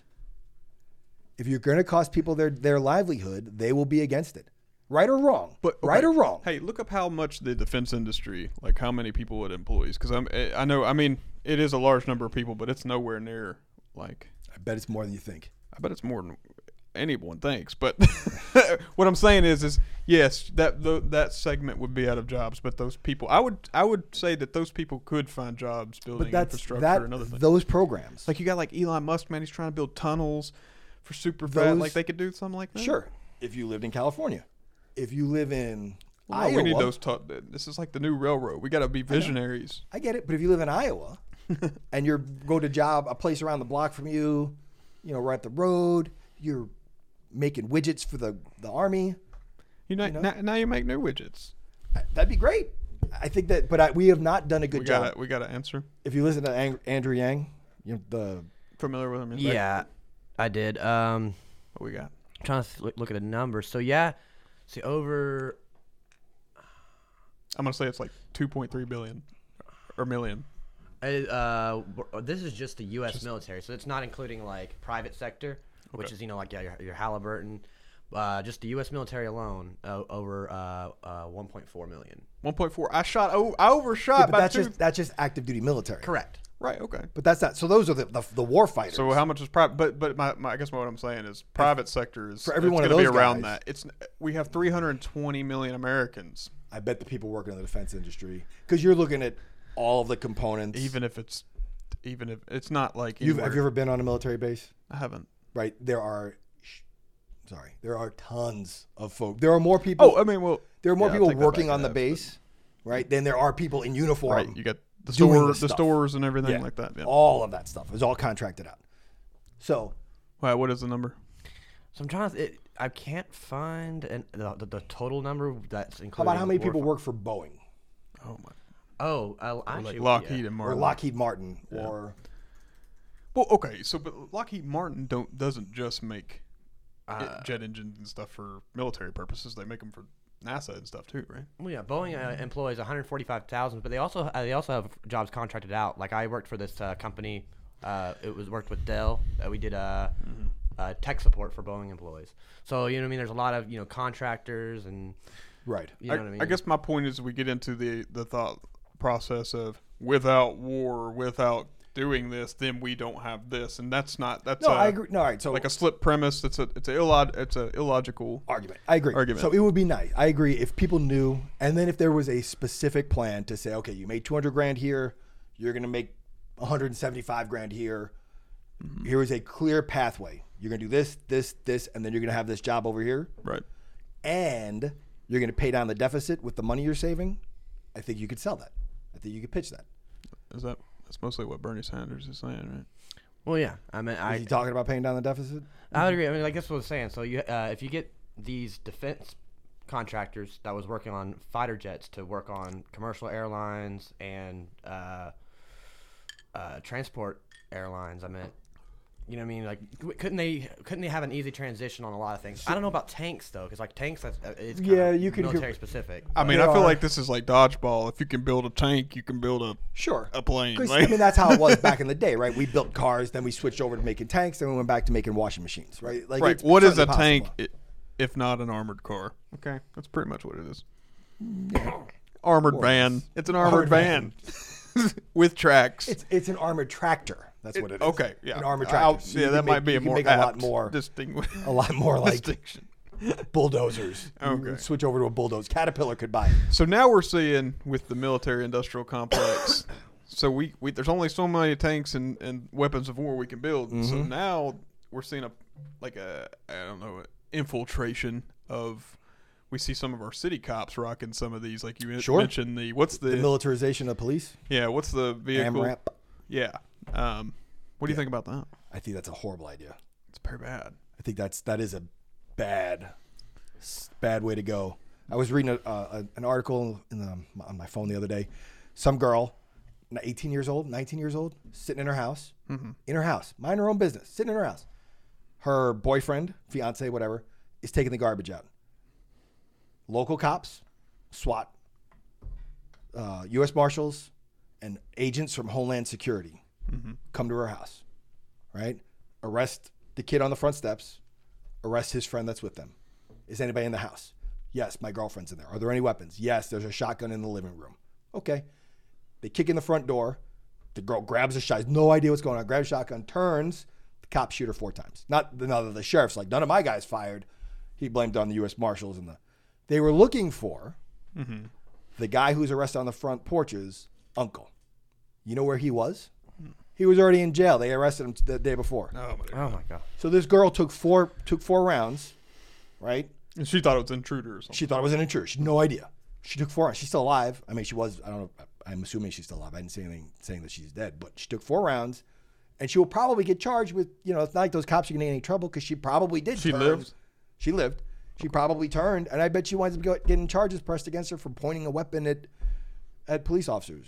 Hmm. Like that's not the way it should be. And the only reason why they went in there heavy, right? They, they should have just knocked on the door. Or, or here's an idea: check your paperwork. The guy's literally sitting in jail.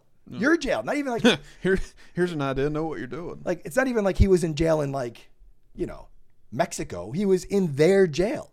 Right. Like that's crazy. So as these things, I mean, do you think do you think as people see these, and it's funny because John Oliver did a piece on this. If any, I can't think of exactly what it's titled, but if you go find it, it's good. Um, but there's a couple kids and they're driving down the road and they see this big. What was the Arab? What's it? The MRAP. Like, MRAB. Okay. The big is that the tank with Yeah, it's like a personal carrier. personal carrier over overseas? It has the like the 50 cal mount. Not right. Okay. Um, that thing, but in a uh, in a uh, that capacity. But they In look at it in a police. Yeah. And they, they looked at it and they're like, "Whoa, dude!" They're like, "That's cool. It's totally rad." And they're like, "Yeah, yeah." And then one guy, like, it gets real quiet in the car, and then one of the guys says, "I don't know, dude. That's kind of fucked up." And, and and he and John Oliver starts making jokes about it. Of course, he's like, "Rem- realize when you're like, oh, awesome. Wait a minute, what is that doing here? Yep. Why do we need that? Yep. And That- why do why does a place like like Lebanon? That's where we get into the Samuel Ja- or Samuel L. Jackson, Samuel Adams, uh, when when he said, you know, what if what are these if not weapons of war? Yeah. implemented to, Yep. you know, Yep. And it's not it's dangerous. It creates fear. It creates accidental shootings. It creates, hey, we have this. Let's roll it out then. Right? There's a riot. Get the get the get the stuff. Bring that out. It'll calm them down. Oh yeah, no, it's not a Right. de-escalate. You it, right, it'll de-escalate the situation. Overwhelming show of force will de-escalate the situation. When? When does that ever happen? Mm. like when we threw snowballs at the British troops. When was, what was that? The Boston massacre. Yeah, yeah, that worked out all right. that were yeah, That was fine. That was fine. yeah. Yeah, nobody got Just killed in that. either. fomented into a, Yeah, no, that, that, revolution. nothing happened out of that. That was totally cool. So so okay, so if you if you start do police departments like what is that? Is it a is it a sentiment? Is it does it come from American exceptionalism? Does it come from the the you're the army of one? What do you think about that? Do you think that I'm sure you meet guys because there's this there's this thought process of uh, you know everybody in the military is is like a Republican or a, you know um, I mean, I, I I know certain people that believe this way.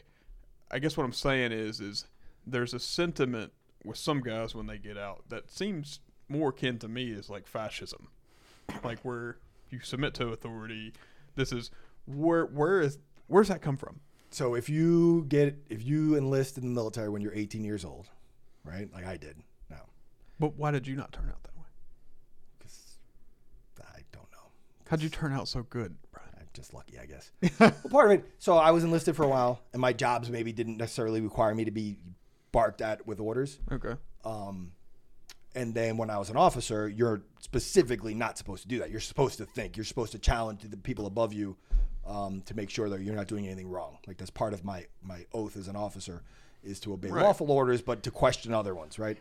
Um, the whole that came out of the Nuremberg. Well, that's things. everybody, and that and that's from No, if you're enlisted, you're supposed to follow orders. Okay. The oath of an officer, I don't. It's been a minute since I had to say it, but the their officer's oath is definitely different than an enlisted person's oath. Mm. They're different. There's no.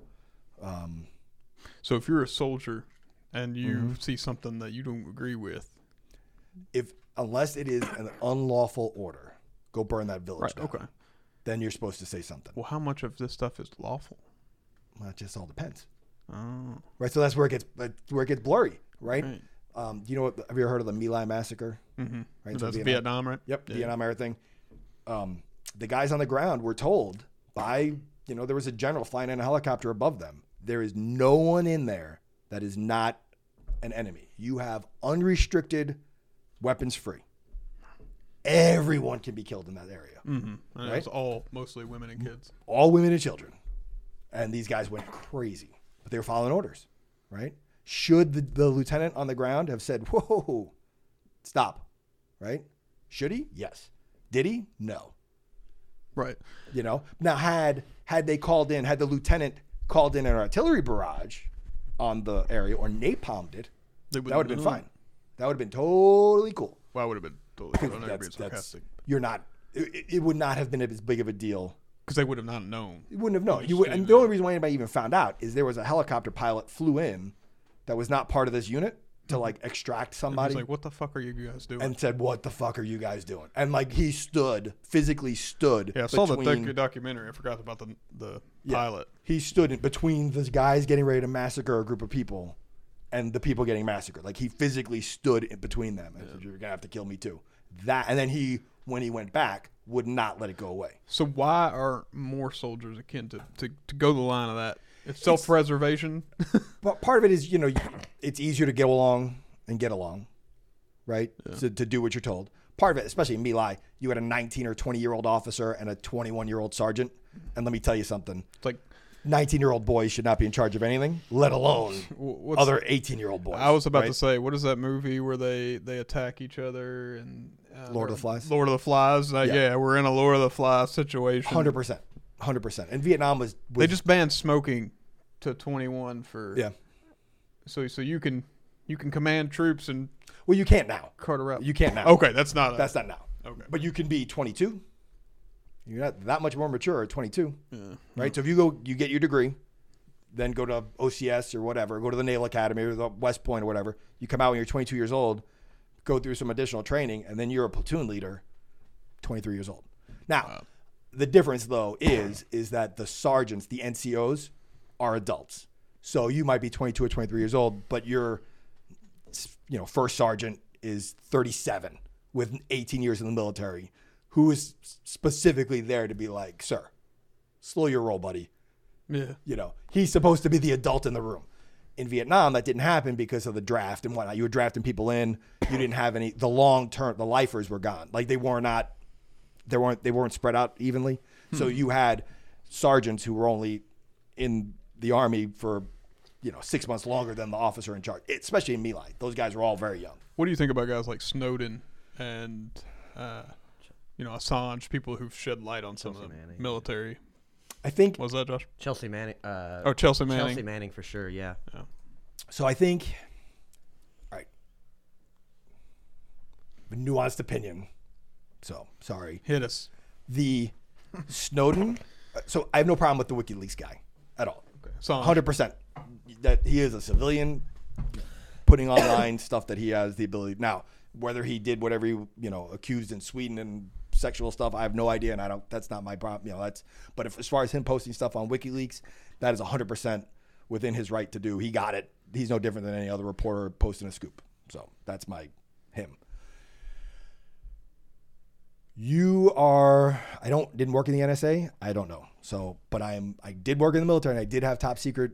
The hi- you know one Clearance. of the, the higher clearances that you could get. Right, top secret, sensitive, compartmentalized information. Right. Mm-hmm. So I had access to a bunch of stuff. But in that access, you are specifically told if you don't have a need to know it, you don't look it up, and you sign all sorts of stuff saying don't look at stuff that doesn't pertain to your job. So I have a problem with both of them, especially Manning, um, looking at stuff that was not in her purview initially. Now she found stuff she wanted to post it. That's fine. I get that's. Not, I mean, that's. I think that's wrong. I think that the information is good that it got out. I think the way she did it was wrong. There are whistleblower avenues even in the military. There are but to put just because you get like you, if you took a thumb drive, like I, I, there are secret computers and there are non-secret computers, and you can't even take like a thumb drive from one to the other. Like that's against the rules. Like you'll get in serious trouble just taking like a document. Right, they're totally separate systems. Mm-hmm. So you had to know that you were taking a thumb drive, plugging it in, and downloading all this information. So where does it get to the point where, you know, from and, and I like to go back. A lot of people don't research the founders. I seem to think that there's a lot of this stuff that they've been like, whoa, whoa, whoa, Oh yeah. everybody slow down. This is where I. They're the ones that wrote the con- Constitution. This is where I get. I believe the overall. Tr- that's what the law is. Sure. If there's something you think that is anywhere n- near gearing towards fascism, uh, uh, you know, people being out of line, killing, depriving other people of, you know, life, liberty, and the pursuit of happiness. Those things, those things to me are what reigns supreme. So, like the the gentleman that that stood in between the soldiers Mhm. doing the massacre, I find that she is on the same level with them. Like it, what they did might have been out of bounds from a. It, it gets into like kind of a legal perspective. So so some people would say like, it's like when state laws don't trump federal laws. Like Sure. so so a Sure. cop can arrest you for whatever he want. He like literally like you can go out and murder somebody, but is it legal later? That's the you know people often see these videos with the cops where they um, you know they'll arrest these people and they're like well they can do it he did i'm like yeah they but that guy got sued and that department got sued and, and taxpayers paid out for that Right. mistake so i guess my point is is yes they can do it but where are those lines like do we need more? You said there's avenues for whistleblowers. Mhm. do we need more avenues? It, how safe is it? If you if you saw for example like what was the one of the most famous videos the AC130 that was taking out the the wedding party. If you saw something like that how safe would it be for you to come forward? I- So yeah. I mean, I don't know because I never saw stuff like that. So I don't. I mean, like you would kick it. The problem is you're only supposed to look. She would have. She would have gotten in trouble. Actually, to her- her defense, she would have gotten in trouble by whistleblowing it because she was not supposed to be looking at that. She was only supposed to be focusing on whatever her niche was. i don't know how she came about it did she did It- she, It's it's all on there. That's it's like it is okay Yeah, Yeah, I could actually speak on that. So uh, she uh, she was actually turned in by Adrian Lamo, and I actually uh, knew him personally. Um, I actually talked to him point, up to the point that he that he died, and that was actually his argument. Is he was concerned uh, that, that was the reason why he turned in because I think he was a contractor for uh, the military security or something. And uh, he said he was concerned about you know her di- digging through. She was talking to him. He was confidential informant, and then he tur- turned him in because he she, he was worried that hi her just indiscriminately releasing that information to the public could cause issues. Now, I don't know. I think I read that there's nobody harmed doing that. So I I, I literally no see one both- was harmed doing what Oh, nobody was harmed from the uh, information. from the information that was released. well the people that got blown up by Well, yeah, of course, AC-130 yeah. right, sure. no, But she but he, he's saying that nobody died as a result of her releasing the information. right oh okay so he's talking about like outing cia officers Right. and things like that Yeah, which which but that's but my- that would not that's be he was on. worried about. That would not. She would not have had access. But now we're in, that. now we're exactly, but now we're into the line of like that didn't happen. So we're just that's kind of like red herring, right. you know. It's when you go. Well, the the computer system that's secret is if you have the password, you could get into pretty much anything. Um, How's this distinguished from Snowden? what do you mean? So Snowden had he had access to the NSA spying stuff, right? So I think Snowden was a legit. He had legitimate gripe on the process. He didn't really release, I don't think, information like this spy. From best I know, he didn't release any, but anything on. He released like, "Hey, America, we're spying on everything." Is what he released, and I think that's Again, John Oliver. Have you seen the the interview with him mm-hmm. where he's like, he goes, "So you keep everything from cell phones?" And and he's like, "Yeah, yeah." And he's like, and he has John Oliver has like a little envelope, and he's like, "So you mean you have pictures of this?" And he hands it to him, and Snowden's Snowden takes a look at it. He's like, "Oh my goodness!" And it, it's, it's supposedly John Oliver's dick pics, and he's like, "You have access to this?" He's like. Yes, yes, and I don't know if they if that was uh, planned, but it was hilarious regardless. yeah. I mean, like like everything goes through and the NSA sweeps it all up, and they're not supposed to be allowed to use it unless you commit a crime, and then they Supposed to be. look back on But it. man, let's go to Batman. Let's go when remember when he's trying to catch Joker. hundred percent. And I don't Morgan think any Freeman's of that's right. like, this is too much power for Yep. one man. I, I think can't- that it's too much power for the government to have. I think that the government, the whole FISA court scandal that's going on right now, Mm-hmm. where that's sketchy as all get out. A secret court, a secret court that you know Yeah. that, that they That's just not transparent. What is this? the FISA courts. Uh, I don't know. Not Oh, familiar with look this. that up. It's uh, Uh, yeah, it's it's basically like they can get warrants on the fly, and Yep. it's like a secret court where they can get access to. Because you know, right now, you you know, according to the founding fathers, you have to have a reason for search and seizure. So the FISA Okay. court is like a way. yeah, they're like in the basement of some building, and it's just like, oh, you need it? Yeah, So sure. this is- FBI. You need something? Eh, let me sign that for you. Here you go. So these are where we get into where Benjamin Franklin said, "Those who sacrifice security for." Yep, Mm-hmm. hundred percent. Yeah. Okay. What was the quote? Those- If you sacrifice freedom, security for freedom, you will have neither security nor freedom. yeah. You, You, know, des- you- it was you like, uh, deserve neither, and we'll and- lose both. And we'll lose both. Something, yes. yeah. Yeah.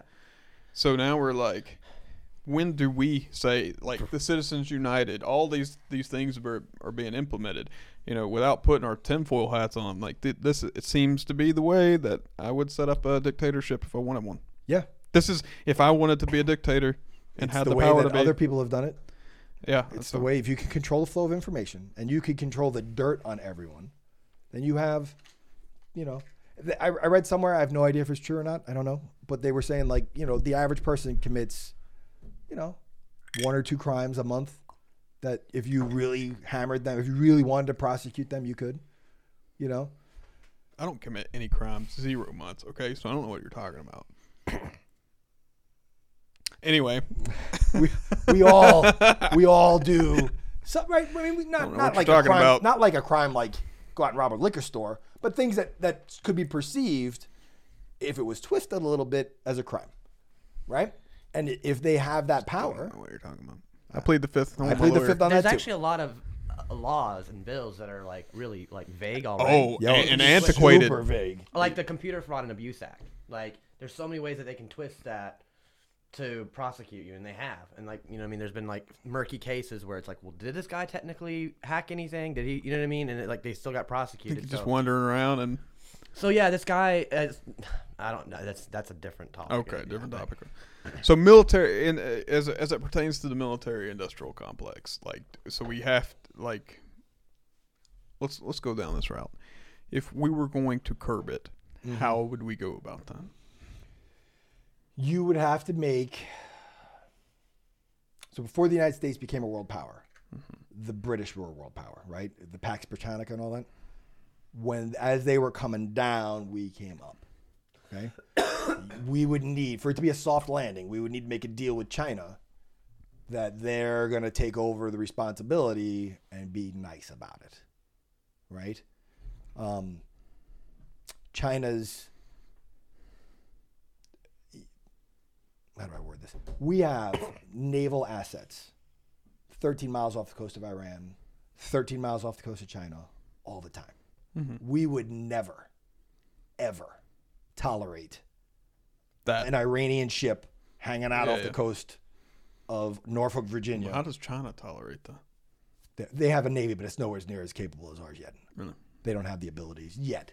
Yet, but they're building it. There's their their stuff might be better than some of our stuff because it's new, right? They're upgrading their fleet, but we have like, again, we have the largest navy with the next ten countries combined, so that gives us the ability to project power overseas wherever we want. Um, so, like, you'd have to you'd have to make it. You'd have to figure out a way to make our allies in the parts of the world that are scared of China or of Russia or of, you know, um, India, you know, that somehow they would be protected without us being there, right? I don't know if you could convince like so many countries. Japan's economy was able to develop. Germany's economy was able to develop because the United States protected them, mm-hmm. right? Now you're going to tell Ja- Japan, you're on your own. We're out. So so wait, why does that have to be synonymous? Why can't we have? And this gets in. I'm not necessarily supporting this either, but that gets into why do we even have deployments there? Which is not what I'm trying to get at. But my point is, is why does that mean we have to do both in order to with say we wanted to keep ships in Japan? Sure. we can keep the ships there. The, the ships. I don't know where I came up with that. We can keep the ships there, but why do we have to build more? Why do we have to keep spending money? Where is that excess going? So the a ship is not particularly expensive. It's the manpower of that ship Mm-hmm. And the that is upkeep. by far more expensive. You know, you're looking at like well, the Gerald Ford, the newest aircraft carrier they just built, doesn't really matter. It's supposed to be like thirteen billion dollars. It wound up costing fifteen or sixteen. Still isn't exactly right. Um, and that's supposed to last for sixty years. Hmm. You know, so you're already projecting that that ship's going to be floating around for sixty years. Right, Um, but we're talking about when we say 654 billion, you just had you had the money for that ship. Where's the rest of the money? The how do Manpower, we get manpower? manpower, six hundred dollar toilet seats. I feel, I feel like when when when police departments start picking up these some of this stuff that we're we're way now we're getting into like the defense spending the, the companies doing that like we're just we're paying for them to buy we're, we're facilitating someone else's business plan Yes. Yes, we are. okay how do we that I have no idea. I'm not gonna lie. So Well, sorry we guys, we don't have any idea. we well, you could go. you would have to. You it's this is why we you- vote. If you kick it back, it- it's well to me. You really, in my opinion, term limits. That's what you need. Term limits Okay, on everyone, not on just everyone. Congress. everyone. You should not be there for more than a decade. Yeah. Because when you, if you were only there, if you were limited to, if you were a congressman or a, a member of the House, and you were limited to six years, would Boeing dump suitcases of cash to you? Well, they would. Yeah. Well, first of all, it'd be at that point. But if they knew they were going to have to do- donate suitcases of cash to the next guy, Yeah, they couldn't. right? It wouldn't be worth it. It wouldn't be. It wouldn't be worth having you as my guy for the next thirty years. No. right? I'm not going to camp. I'm not going to finance your campaign to the extent that I do because you're not going to be here for 40 years. You're only going to be here for six, and I got to kick in money for a new guy, right? Like you could limit the amount of money that flows into business By and just putting on term by limits. just putting, in my opinion, by just putting term limits on, No, I've heard that argument. I mean, it's a good. because that that would have to, um, just there wouldn't be any reason. Why would you? Why as a company would you want to invest that kind of money? You know, and it's a lot of money that they spend. You know, we like to think. You know, I was reading something today where what's her name? AOC was just got jammed up because some billionaire donated twenty seven hundred dollars to her campaign and she accepted it. The Hmm. Tom Steyer, the guy running for president, that's a billionaire, yeah. gave her twenty seven hundred bucks. To who? A- AOC. AOC. she And rejected it. Nope, she accepted it. She put that right in her pocket. Can we look that up? Have you heard of this? We're gonna pull that up. Yeah, that's fine. But That's a that's a, that's a point of where hey, we got. to Yep, no, I gotta do agree. that. But I read it this morning. Um, you know, Tom if- Steyer. to Well, and, think that any of these guys, I know, Mm-hmm. think that any of these guys, and she, all right, so she is a New York politician. Do you think that she's not, Yep. she took it. Yep. that she is not going to be, Bernie Sanders rejects it. you think that she is not going to be taking money from Wall Street on the sly in the future? Well, I can tell you this: her supporters, unlike some other people, will, if that's. Not if she's bringing jobs to the district. Oh no, man.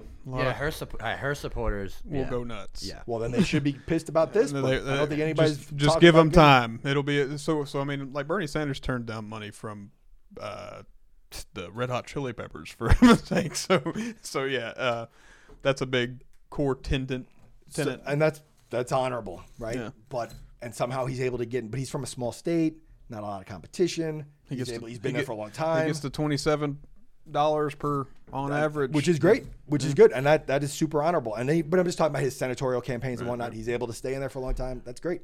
Yep. Um, if you are from a competitive state, if you're from a big state, if you're from a state that has a massive industry in it, right? Wall Street. You don't think Wall Street's going to kick cash to anyone that's running in New York? So to some certain degree, at the end of, at the end of the day, this is if uh, the American people, a sense of outrage is not all that we have to have. We have to kind of Outrage is nothing. You need a plan. yeah. Well, you not only you have to have a plan, but I'm saying at the end of the day, this these things are supposed are able to be perpetuated because we do put up with it. Yes. Yes. If we Um, decided tomorrow, but there's no political will. But if we, as No, right. people, decided, so I think part of the problem is, um, I'm going to go way back in history in the Roman Empire, right? Right before Julius Caesar, like took over as dictator, there were systemic problems for about 100 years, right? Eh, 60 years.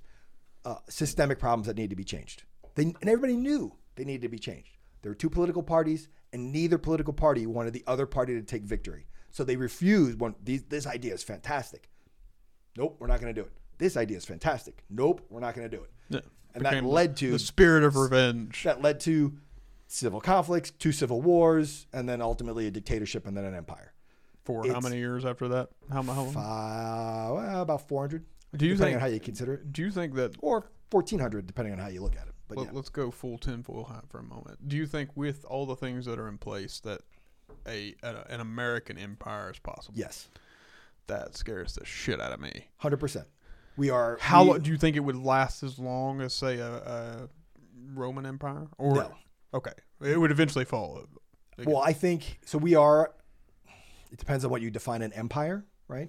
A dictator, someone that stays in office per or more than the. I mean, you could years. argue we are to an extent an empire.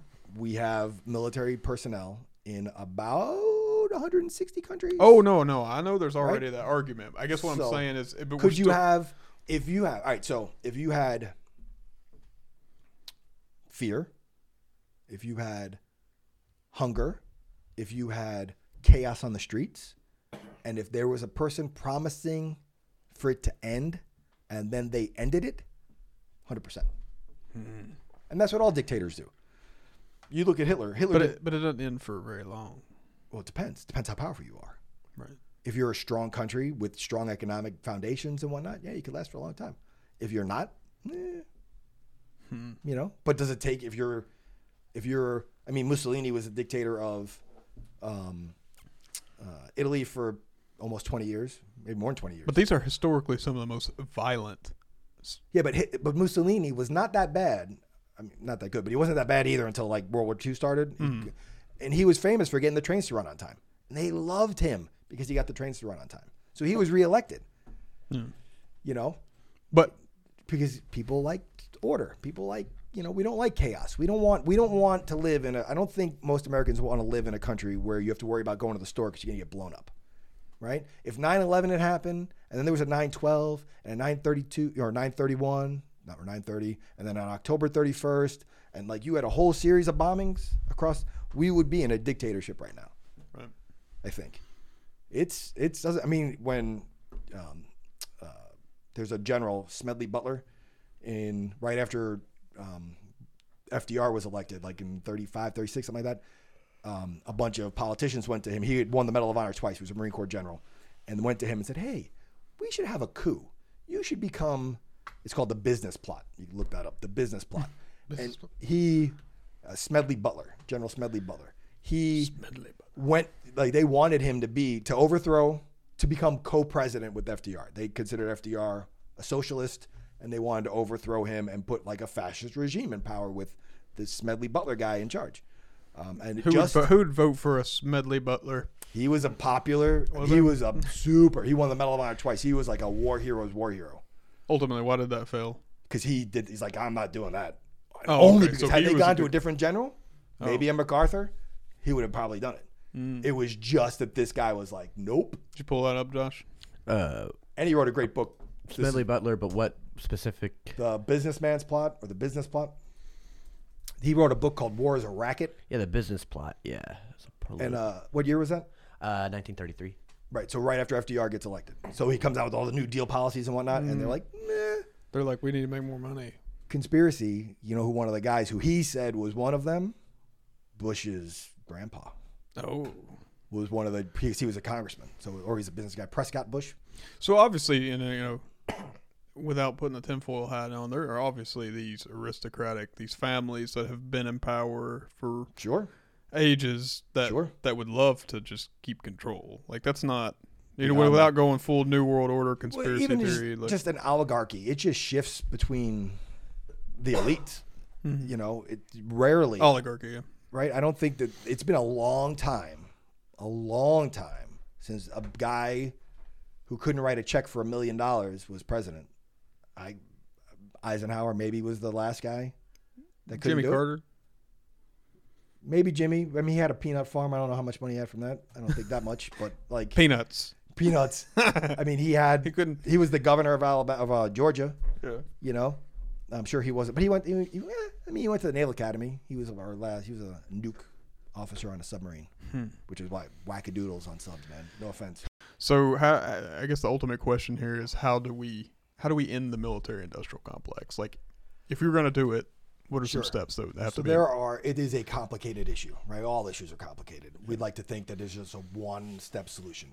Part of it would be trying to make deals with regional power players, um, and to accept the fact that we don't need to be the world's police, right? We don't need to control the world. We don't need to be sitting in the Middle East.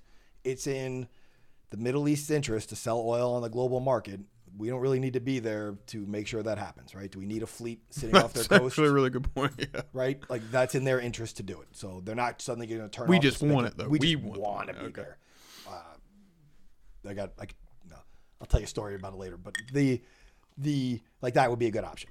Another option would be um, maybe breaking up some of these giant companies, perhaps, um, to make them more manageable, more Like uh, Ro- m- Like more- Roosevelt did, and yeah, more. You know, you have these massive companies that have all come together after the end of World War II. All of these smaller uh, manufacturing companies merged into Lo- Boeing and Lockheed Martin and Raytheon. These massive companies, maybe breaking them back up into their constituent parts. Mm-hmm. Um, that might help. That way, they don't have so much power, right? They don't have the ability to buy officials, right? The open door process. Maybe make a rule. Hey, all right, you were an admiral, you were in the military. You can't work for these companies oh, in the conflict of defense interest type for things. X number of years until you know if you want your retirement, sweet. You can't do this for X number of years. Like make that part of the deal. Um, that might be not not a bad deal because you know you're a four star general or a four star admiral or a four star you know Air Force officer or general. Then you go into and you're going back and talking to your same get buddies at the same clubs about how they should really support this project and this you know uh, So right now we got, so actually changing public sentiment. Hey, we, we don't need to Yep. be doing all this. yep changing public sentiment maybe breaking up some of these corporations Okay. maybe preventing the ability for senior military folks to roll into the private sector um, Conflict of interest clause. as a conflict of interest. But uh, you know, these guys don't get paid that much in the military, and they get paid a lot on the private sector. So that's hard. You know, I don't know how you would balance that out. Um, at, like a political options would be, you know, term limits so that there's not as much reason for massive corporations to buy candidates and keep them in their pocket for, you know, if- decades. for decades, right? If you're only limited to six or eight years in, in Congress, then you're not likely to be bought because it's just it's not as worth it for the for the businesses to invest that much money in one person if they know they're gonna have to do it in a couple years. Um, but Gerrymandering. gerrymandering, yep, gerrymandering. You know, so changing the dis- you're preventing somehow making it fair, or it's just I, I saw one where it was just lines of latitude and longitude, so it's just a grid. They get bigger, they get smaller based on your number of people, based on your um, number of representatives, but it's just a grid that gets has to be perfect square. And you know, something like that would make it fair, right? It's just across the board. This is what it is. You know, based on whatever your state is, got to be longitude and latitude. That would be good, because then again, you get turnover. You're less polarized in your districts. You're more, you know, your ability to compromise. Yeah, the and stuff. polarization too, and probably I guess one of the biggest things maybe bringing in more than one party, more or more than two parties. Yes, bringing in a third party or a fourth party that Hmm. would be great too. I think that that if anything that would be the the and a, and a, and a viable party. Like all right, Oh, there's yeah, a yeah. libertarian party that's great, but unless ten Yeah. members, ten senators from one party and ten senators from the other party decide to join together and form a libertarian party or form something, and they were already in office, then they would have the ability to actually you know And compromise. there's some each other. precedent for that. I mean, that's how Teddy Roosevelt formed the Boos, Bull Moose Party. Yeah, but you know he didn't get elected. I mean, the, Yeah. the the better would be back a gener- you know back in the Civil War. You had the Whigs and the you know the Democratic Republican no, Party. Teddy Roosevelt won with the Bull, Bull Moose Party, didn't he nope, he did not. If he led to uh, Woodrow Wilson winning. He and Taft split the vote. Oh, okay. He did not win. He did not win. Instead, he went to the Amazon to map the river of doubt. okay. That's what it was called. He almost died. It's a pretty cool story. Well, that's a lot of information. I know that's at least we have some stuff to go on, so people need to be aware. Aware. Aware is the number one. You got to know these things. Man, that's Yes, that's the number one. Aware, and then don't let, don't be um, lulled into sleep. yeah. Right? We need, we if we want to change our system and we want our country to continue in whatever form it's supposed to continue, in whatever form, we need to find common ground. Mm-hmm. People can find common ground. Maybe politicians can't, but people can find this. There is a solution out there for every problem. It's challenging. It's going to be painful, Yeah. but it's only going to be more painful the longer we wait. Yeah, that's a big thing as far as the lulling to sleep. Sometimes people are like, ah, I mean, some of these subjects can be. You got to find the interesting parts Yeah. to to study, Mhm. and, and and some of it can be quite interesting. But getting into it, I can see.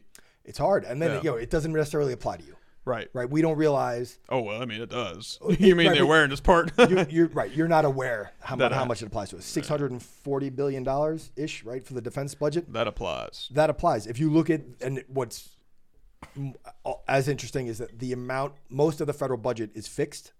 It's non-discretionary spending, right? Social Security is a you can't mess with that. Medicare you can't mess with that. The Department of Defense you can. So it's the largest dis- non or it's the largest discretionary spending in the federal budget by a lot. So if you're going to shrink the federal budget in any man any reasonable amount, that's where you have to cut from.